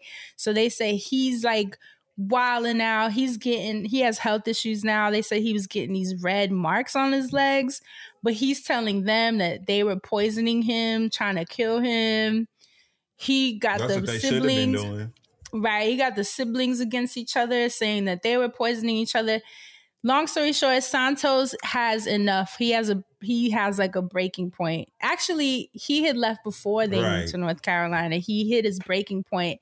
He leaves, but now his sisters are still with Larry. They're the ones that were in North Carolina. The sister, the youngest one, has a crack in her mind at some point. She says she was out he had them like moving trees and shit and doing all kinds of intensive land labor. Mm-hmm. She leaves, gets this part I didn't understand. She says she got on the train. I'm like, how? Maybe she just like ran in. Cause she don't said she she said she managed to get through the woods, found the train station, but it's like Amtrak. Well, you know, Amtrak, they checking tickets and shit. So maybe Mhm. she told them, I don't know. She said she managed Well, to go to like a shelter back in the city. She said she was mortified to contact her family because she didn't know what was real or not. She didn't know if they were going to make her go back to Larry. She didn't know if her siblings would make her go back to Larry. So she just never talked to them again and just had to figure out how to like start a new life, not knowing what was real, who to Damn. trust. Um, the sister, the oldest sister. So now whoever's left is the oldest sister that was the doctor and Isabella, which was his first mark. Right. Those are the only two left. And he gets raided by the FBI at this point because, you know, people start talking. Um, the government contacts Santos. He finally, at first, he tries to defend him, but when they play back recordings of how he was being treated, which I'm like, how the fuck did they get those recordings? I don't know. This is what I'm saying. There was a lot of muddy shit. He said it, it was so there like was a plant. No, I'm that's I'm like, how they get it? I don't know. They um he says hearing it back just was like shocking. Cause it's like not only did this shit really happen, but it was a lot darker than like I even my brain is allowing me to realize. Yeah, like it's almost like you know they say that biological thing in your brain where it protects you when things are like beyond your ability to Mhm. comprehend. and almost shuts down in a way. He felt like he was going through that because the shock was just too great to his system. And Mm. he finally opens up, tells them what's really happening. FBI raids it. They take him into custody. So now, where the documentary ends, and this is the part where I'm curious how y'all feel, they want to charge Isabella, his first mark, Mm-hmm. as a co conspirator because they felt that she was helping him. Because Mhm. she was the one that was like, you know, making the sexual advances with Dan. He, oh, another thing I forgot to add, he had Claudia um, being an escort. That's how See. once he couldn't make the money off of the other kids, he had her on like a back page type deal. Mhm. And she was pulling, they said she made him like um, almost a million dollars. Oh my god. She was just working on the c- clock. Like it was like they didn't even know physically how she was able to make that much money. And she was in bad shape. She was drugged up. Friends Yeah. said like when the FBI raided and they finally got her out of there and she was like cooped up in some apartment. That's how he was making his money. And and uh, Isabella was helping him to keep her in check. Good. Burn So her this ass is- too. No, but here's the part where it's kind of sad because it's like she was as brainwashed as the rest of them, but because she had been put on this pedal, a pedal, on this pedestal of being his quote unquote partner, she got to kind of skate on being abused and all the other aspects. But it's like she's just as brainwashed. Yeah. So I'm kind of like, I don't know how I feel about her I get it. being. I get it. You know what I mean? Like it kind of sucks in a way. The daughter got to skate. Isabella ended up getting five years in the feds because they felt like, regardless of the fact that yes, she did endure this brainwashing similar to the other kids, but she still participated in their abuse. Talia didn't get any time, and he was doing 60 years in prison. At the age, he was already 63 when he went in. Good. See you dead. Bye, dead bitch. Yeah. And they say Claudia, once she got out, remember this was the one he convinced had schizophrenia and had her doing escort escort work. She packed up and disappeared. Like she just like was, Mm. was like, I just too much. Dan, the one that um he had convincing him he wasn't gay, he wrote a book. So there's a memoir. It's called The Slonim Woods Nine, in case Mhm. anybody wants to grab that. Yalitza ended up going back to college to Columbia to finish school. Um, the one that was the doctor, yeah, the one that was the doctor, her brain damage is just too so far gone that she's still wow. unraveling what's real and what's not. Cause he had her thinking like he would do things to her where like he would make up stories about her dad abusing her. I'ma die first, personally. what you got to lose? Like I'd rather just go now before you get me to that point. I'ma challenge you straight up. Yeah. Straight up. Cause I'm either gonna get us all free. I'm either gonna give us us free, like I'm a side, or else I'm out. Either way, like I'm gonna be better off than I am at this point under your control. So that's and it. it's sad because t- till the very end, Isabella was standing ten toes down, thinking that like he really meant the best for her, and she just wasn't understanding what everyone else was seeing, how everyone else had turned. She was like, I'm the only one that's gonna stick beside him, and I'm still here, and y'all trying to make him out to be someone he's not it was bad. I think it was until the court case where they were like, "You're facing five years."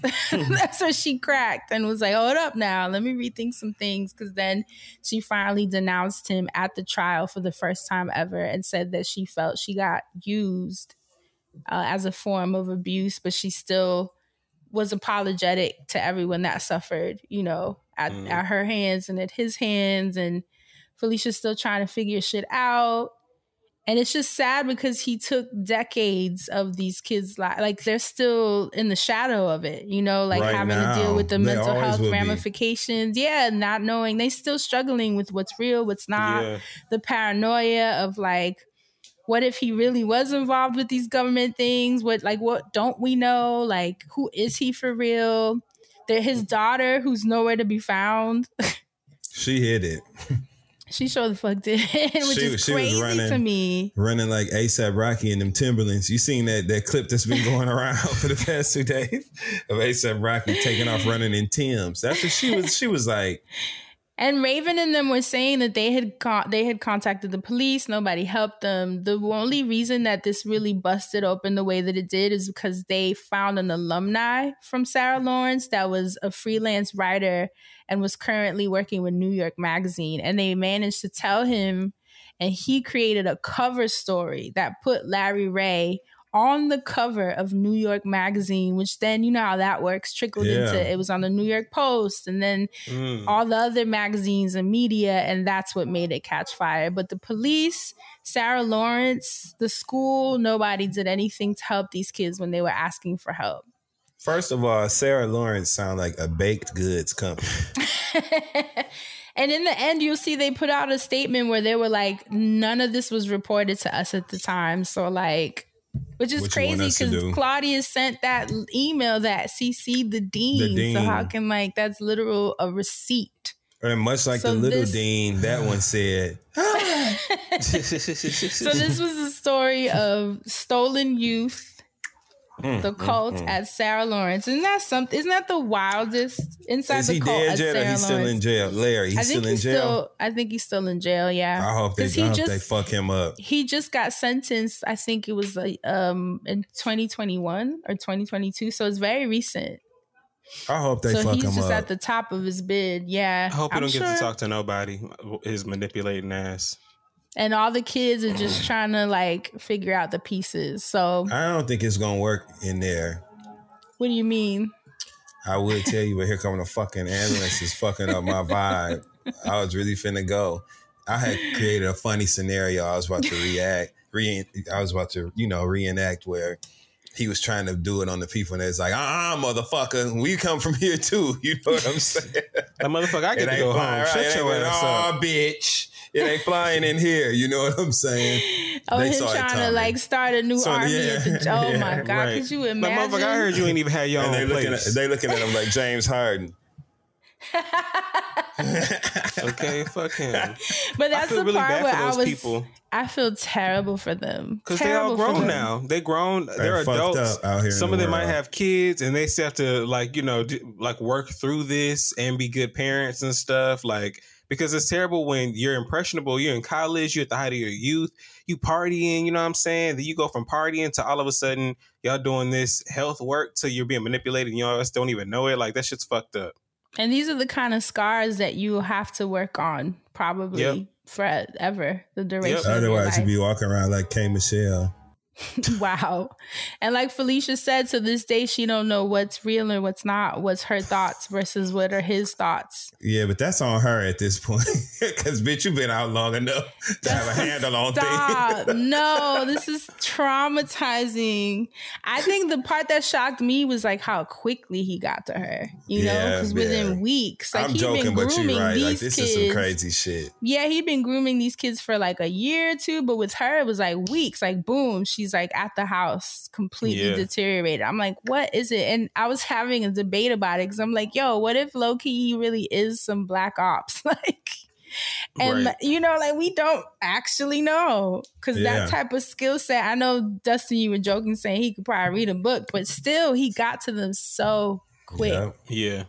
and to feel- ruin their lives to this capacity something something is amiss there's there's some things that we just won't know i feel that way and it could be my conspiracy theory brain maybe he's just a scammer from around the way that just Right. got the right people who knows but we don't I mean, you really don't know, and it is sad. Like it's sad to think for Isabella and Felicia. That's uh, the older sister name, Santos' Yeah. sister. Mhm. Oh yeah, what happened to Santos? He oh, he hit it first, right? Or He hit was it, the first of the yeah. family. Yeah. But it you would have thought it would have been for- by Felicia, but it was by Santos. okay.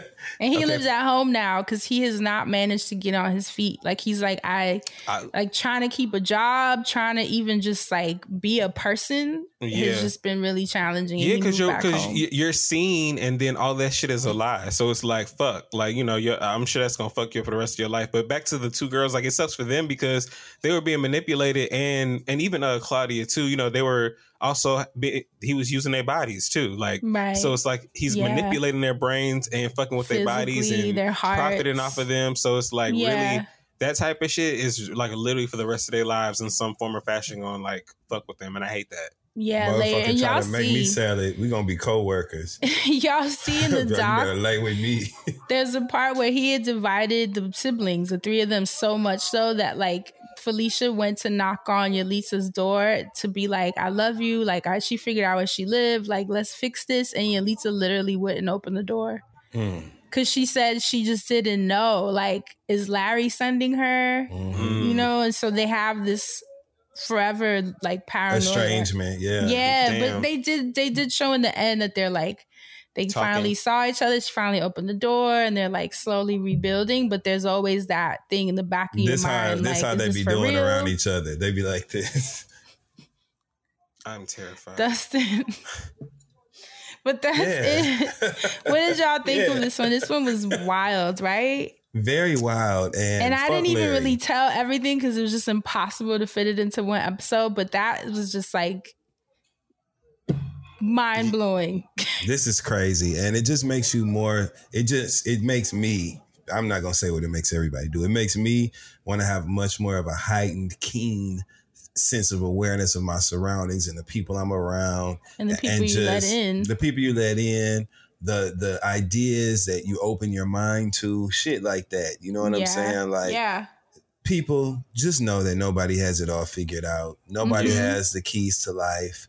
Everybody's trying to do the best that they can do. Some people have great, healthy ways to manage the everyday stresses in life that would incline a person to be open to this sort of communication and shit. But no one has the keys. No one. So Yeah. do not believe people when they tell you that they do and they can offer you a different way of living or a different experience in life. They cannot. There are true. things and people that can help you deal with the, the everyday anxieties of life, but don't nobody have it all figured out, and especially not a bitch named Larry. and they it. found out that his mm-hmm. real name was Larry Greco. Oh God. It wasn't even Larry He Ray. the insurance people.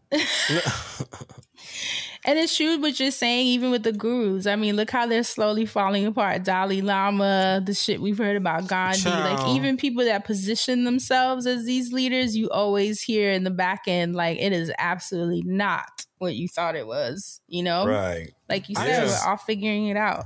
I just would like to leave on the note of times like these, I am thankful for being a person of color. it is sad that people of color had had to deal with trauma for you know so early on in our experience and for the history of our experience, right? But because of some of these, I feel like that's why we are so cautious We ain't as a people. it. People. But the siblings were Dominican. well, Oh, well, see, I there mean, you they go. was Dominican. They wasn't. The you know, rest were white, but they were those three were The- definitely the- Dominican. people if they were Dominicans that had been, you know, third, fourth, fifth generation, maybe, you know, had a little bit more dealings with the white people here, they would realize or know better than to be in certain situations. Cause that's why I would know black people. I mean, not to say that this couldn't happen to black people. I just pray that it does not. I pray that it's happen to anybody because this yeah. Larry this Greco. slimy, rotten bastard played right into their experience as Dominican Americans and different Right, things that having they had immigrant experienced. parents. The mom having was never home because she's overworked. He played Yeah. right into that. So I Mhm. think that that was all the more reason. Because there's a particular type of black he could have hooked on. And you know what? And low key, I'm sure that's why a lot of and this is my people's, but I'm gonna keep it real. That that um idolizing whiteness too. Mm-hmm, you know, assuming that because he's this white man that's quote unquote intellectual and da da da, and he traveled and knows these languages, Yeah. they Mhm. just kind of like, okay, you know, That- take our kids, no questions asked. And I hate that that proximity to whiteness. You know how it's just like. That's what most people want, my people included, and that's why I think shit like this can go down. I'll double down with you with your, the Afro TL Latina, right? Like black, there is a certain set of black people that Right. would end up in this situation. Well- now, I don't want to call them out because I am not one. So I don't. Want, but you, you- I mean, I, it, we could break down types of black people that might end up in this situation, but I don't want it to happen, so I'm not doing that. I'll do it. You know, I don't give No. a damn. First of all, Mm-hmm. this this this this plays directly into black people and their their propensity to be conservative. You know, when it's all said and done.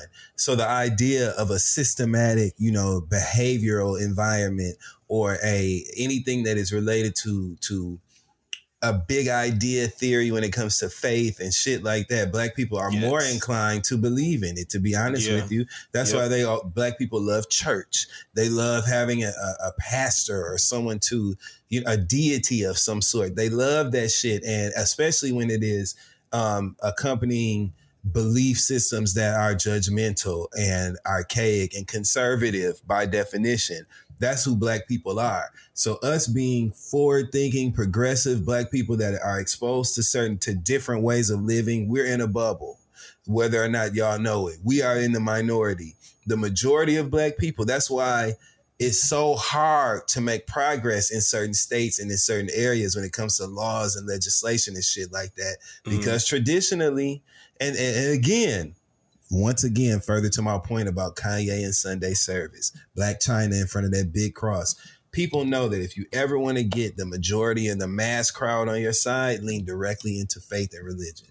Lean Mhm. directly into that shit and, and and and what identifies as conservative leaning and traditional in value systems and thought. Y'all can come get me if y'all want to. I'm, t- I'm telling on black people today, goddamn it. That's what it is. You know what I'm saying? That's Mhm. why this works on black people, Yep. unfortunately. Yeah, Yep. that's why that part really frustrated me when they sold their house and their car, and I was like, wow. And he knew to target them. You know, that's Yeah. the part that really pissed me off as immigrants. Mhm. It's like, ooh, That's that fucked frustrated me. Because that could have been my mom. Like, Yeah. yeah. even though my mom would have been like, what?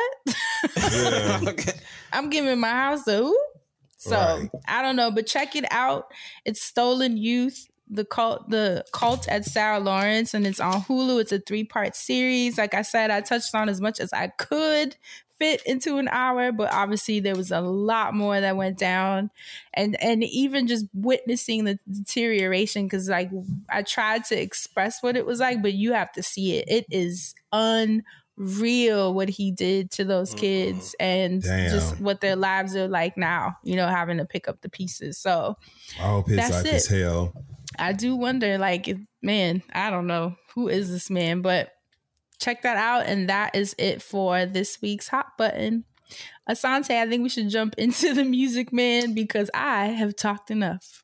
I am actually going to be forfeiting the Music Man segment this week. oh, Um, look at Dustin. we will we will reconvene next week with a list of uh, a bunch of the things to talk about. Oh, well, uh, do you have sh- a song you want to share, Dustin? Do you, you have Look at songs you want to? Dustin's face. He's like, hold on. I, I, no, I, I just no. I just, I just have a I'm- hard. I okay. mean, well, I didn't. You know, hard now. I'm saying. So All it's- right. Well, but if you if you would it like to, happens because last week was a hard week. Let's take it on home. So on television, I am definitely watching Love and Marriage Huntsville. The new season has premiered. We're three episodes into this season, and the last season supporting cast. Several of those uh, people have been moved up to the main cast, and we're getting much, much more involved in the story uh, that connects all of these people together, and it's making for great television. Kingdom Which one Reign is done this done one? it again. This is Love and Marriage Huntsville Oh, yeah. on OWN network, which you know about. So like Kiki and Tiffany, they're all Stormy, they're all main cast now. Okay. Um, and the stories have evolved. And Tiffany is nine months, eight and nine months pregnant in these scenes and letting the chopper sing verbally. she is saying whatever's on her mind and calling shit out. And it's making for great TV. So make sure y'all watch that. Um, we're watching Love is Blind season four on the binge. I watched ahead and completed what did it. you think? Um, I'm gonna save it for the binge, but just know my thoughts and prayers are with all the viewers. I heard that um Nick Lachey and Vanessa Lachey are apparently, well, I don't know, allegedly fired It's time. It's time. from hosting, and they might be hiring one of the couples that actually won, I think, from like the first season. I don't know if y'all remember the black Lauren girl. and Cameron. Yep, I knew Lauren and Cameron. Yep, I knew They're Yeah, going that makes to- much more sense. Um, Lauren and Cameron and Carlton, they were people who put that series on the map in season one. Controversial, Mhm. love them or hate them or not, they were the people who made this show something to talk about in season one. So I love to see that that you know circle back around like that. I'm one I'm of the people- curious. Yeah. Yeah, What who always thought like. that American Idol's judges panel should have been Jennifer Hudson, Kelly Clarkson, Carrie Underwood, and Adam Lambert. That's fine. That would have been great. Or maybe like sense. Ruben or Clay. Yeah, like bring those people in and let them now. Jennifer Hudson's a fucking EGOT. You know what I'm saying? Like let them Carrie Underwood, multiple Grammys, success. Adam Lambert, success. You know what I'm saying? Let them come in and judge this shit and let their From their point of experience right. Mhm. So I think that that's a great idea. Um, what else do you guys need to watch right now? Did wait? Did you watch the reunion yet? Yeah, I watched the whole thing. Yeah, That's why I'm glad. Nick and Apparently, that's are why they got fired. 'cause of she was reunion. really overbearing.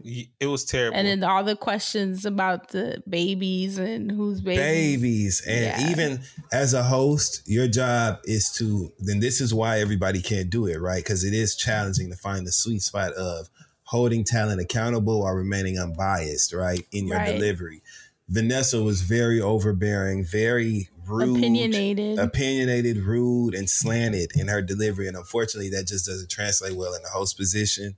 Um, there's a way to and that's what makes brilliant journalists brilliant journalists. That's what makes great television hosts great skill. television hosts. It's a skill set and those are two different things. I want to be clear on that. Journalists and tv hosts are different. But Mhm. like you know it's what makes those who are good at it good at it and those who are not not. So um it will be great to see some new energy in there to really get to the bottom line of some of these stories that we're told on these shows. Um so make sure y'all watch the binge watch uh, excuse me watch love and love is blind season four that we're recapping currently on the binge. so we start excited. yeah soon. Uh this week actually. Tomorrow, um so yeah. tomorrow yeah that'll be great. Um also the real housewives of atlanta comes back in two weeks on may 7th on bravo um, season 15 is going to be very exciting. I heard in the first episode, things really get um, heated um, between Sheree and Kenya, between, speaking of Love and Marriage Huntsville, Martell and Kenya, because you know him and Sheree are dating. So him So and Kenya he's on Moore, the show. he filmed this first event, and Sheree is actually going to be on Love and Marriage Huntsville this season too. Um, her and Tiffany have an argument, so the overlap will be interesting. Mm. Um, also premiering on May March 7th or May 7th after Real Housewives of Atlanta is Summer House Martha's Vineyard, I which is an the all black cast. Did you see yes. Alex on it? I did see Alex. Shout out to Alex. And, and shout out to Alex. Breakthrough, get all the, the visibility, is the on the traction. show. Yeah, that's funny. Um, but we need to make sure that we support that because it is a black iteration of the Summer House franchise, and we need as many eyes and views on it as we can get so that they can support it with dollars Yeah. and more seasons of production. So watch it, give it a chance. If you don't watch Summer House, eh, otherwise watch this one, um, and let's give this young black talent the visibility, the same platform and opportunities that the Vanderpump Rules cast has, that the Kandi and the Gang cast should have had. Let's give it to this um, Summer House Martha's Vineyard cast. Um, and also, let's get into boxing. Let's get into Boxing. Boxing. Mm, Oh I can't watch boxing. I can. I wish I was a boxer, low key. I feel the like the way their have been a faces great. look and the puff Mhm. and the blood, it just I can't. I can't. the way it's their faces look. abusive and it just makes me you. sad. And if it's not your thing, it's not your thing, right? Um, and, and I respect that. You know what I mean? I'm scared for the boxing BBO girls. I have been fascinated by all of these um other matches that are going on. We know that Big Lex I knew you from were gonna Jocelyn's talk Cabaret this when you Wait, said what? and, and Megan James from Bad Girls. Maybe you shouldn't watch violence. Maybe that's what the sirens mean. But Big Lex and Megan James from Bad Girls Club, who now runs the podcast that asks everybody the questions she shouldn't ask, they're having a, a fight um, in the ring, and things have already gotten testy amongst the two. So there's an interest I have in, in what's going on in boxing right now. Um, Big Lex is the young woman from Jocelyn's Cabaret for, with the famous tagline. What is it, Dustin? damn, double homicide. That's Big Lex. So her and Megan James have a fight coming up uh, that I want to see who's going to win. And there's a lot of other things coming on TV right now that we need to just pay attention to. So if Can you, you ain't been watching, watch them. Can you Mm-hmm. just tell us uh, your uh, uh, th- your thoughts on Ultimate Girls Trip? Oh, sure. Ultimate Girls Trip on Peacock. This was Oh. season three. I fell off. Um, yeah, there was really nothing. Ultimately, people are saying it was boring, but I don't necessarily think it was boring. I just think it lacked, even with the the the strong um, history of discord that exists between Whitney and Heather from Salt Lake City, who are blood relatives, and Candace and Gizelle from Potomac, the Potomac cast, who want to get it in blood. You know what I'm saying? I just think that even with those pre-existing storylines, it just lacked points of interest. It just simply was not as interesting. We were happy to see Porsha back on TV, looking pretty and being funny, um, but it just lacked something to sink my teeth into. Which honestly, once if I'm being keeping it a buck, I love Bravo, but once that cast was announced. I was like, oh, okay, this was gonna be, you know what I'm saying? Like, who cares about Alexia and Marysol and what they got to say from Miami? I you know what I'm saying? I, I thought Alexia was funny, but like, They're who cares? funny to me, but I get it because even I fell off, and and I thought maybe it's because I didn't know enough of them to really feel connected, you know. But the, I feel like the the arguing about who stole a bottle of liquor, like it just was like okay, It that's where I fell and off. I just was like, like- well, I, I don't need to watch this. It They just dragged that bottle it. all the way to the, the last episode. I mean, it just was like, what? This is where I kind of snapped out of it. Like, what am I doing with my life? At least they, they show who took the bottle too. Yeah, uh, Heather and Whitney stole that damn bottle and put no. it. They stole it and they have put it in an outdoor outdoor pool. shower. Yeah, Outdoor shower, yeah. Outdoor pool. No, just to be petty. Yep, they stole it. Stole it out from Gizelle, and she's and they so had dumb. um, what's his Pepsi. name? Pepsi crying and shit. That's not cool.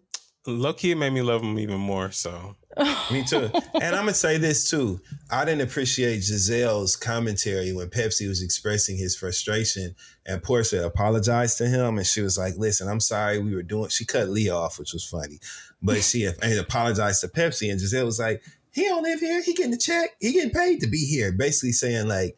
We can put him through this uncomfortable experience at work. I didn't like Because that. he's because he's the help in her I didn't- and I eyes, didn't- and I didn't like not a don't fuck with person. that at all. I didn't like that. I didn't like that. I'm a person who my father raised us to tip well. And he said Mhm. that that was important and just having a respect overall for people who help your ass get shit done and, and, and not demeaning and looking at the serve people who work in the service industry as less than. That's Right. a, that's just as much of a legitimate occupation as anything else anybody is doing. And I'm I I don't like that kind of shit. I don't like nobody Yeah. making people Same. feel like that. But I, I, don't I, like peeped that. that. when there was a scene where they were coming off of that boat they had been Mhm. on all day. I don't know if y'all peeped, and she was coming off, and one of the guys was holding her bag, and he hit like he was holding it up so she could take it, and she just grabbed it.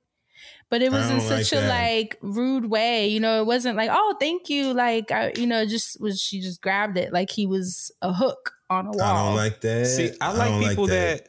I, I love people that when we're on vacation, everyone is super nice to everyone that we with because we on vacation. That's and especially because we like to vacation in black places. Like it's just something You become about, friends, befriending, knowing names. Like I'm not treating nobody like no move. damn dog. I'm like, look, Dustin, this takes me back. This always things like this always take me right back to that dinner where we had to tell our girl like, don't be clapping your fucking hands, What? don't talk to Oh nobody. my Like, God. uh-uh, like don't disrespect nobody. Like I if you're that. if you're serving me, you're like I am thankful and glad that you have come to work today and you are helping me out so I can relax in this restaurant. Thank you so much. Like I'm not Mm-hmm. sitting up here thinking like uh, you need to be happy you getting paid. Like no, Right. fuck that. Like don't act like that over nothing for nobody. Woo. Right, that's so ugly to me, for real, for real. Like And it just says a says a lot. lot. Yep. There you go. It says a lot about who you are. what's like, going on? I know, we, right? look, we in sync. Look, we all on the same page. and so you know that being said those are the things i think y'all should watch on tv right now and Succession. and That's my country. oh no we can't watch I'ma beef catch up 'cause on- Oh, they, they Succession. done fucked up beef, child. i think i'm gonna watch it but i understand No, why everybody didn't. ain't watching it and i and fuck that man that did all that bullshit Mm-hmm. They That's fucked up beef. I'm just glad Alright. we ain't got to binge it. right we oh can't right, now look at us. We knew. Look, We knew. we said we're gonna look whoa okay we're gonna wait on that one With that being said, this was a long one, but we made it up because last week we didn't have a show at all. Right. And we love you. we are happy to much. be here I'm just here so I don't get fined. i was here for a good time we love you so much. We thank you for listening. Stay black and protect your magic. that's right don't get in no cult stay woke shit Purr. Fuck Okay, Larry purr. Ray and Fuck his Larry. daughter. Right. And that's on Pur Wines and Urban Wineries. That's it. Straight up. Bye.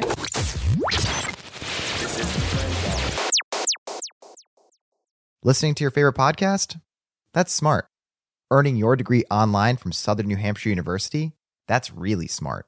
With 24 7 access to coursework, no set class times, and dedicated student support, you can go to school when and where it works for you. Low online tuition means you can even do it for less. And dedicated student support means we'll be with you from day one to graduation and beyond. Join a community of learners just like you. Go to snhu.edu today to start your free application.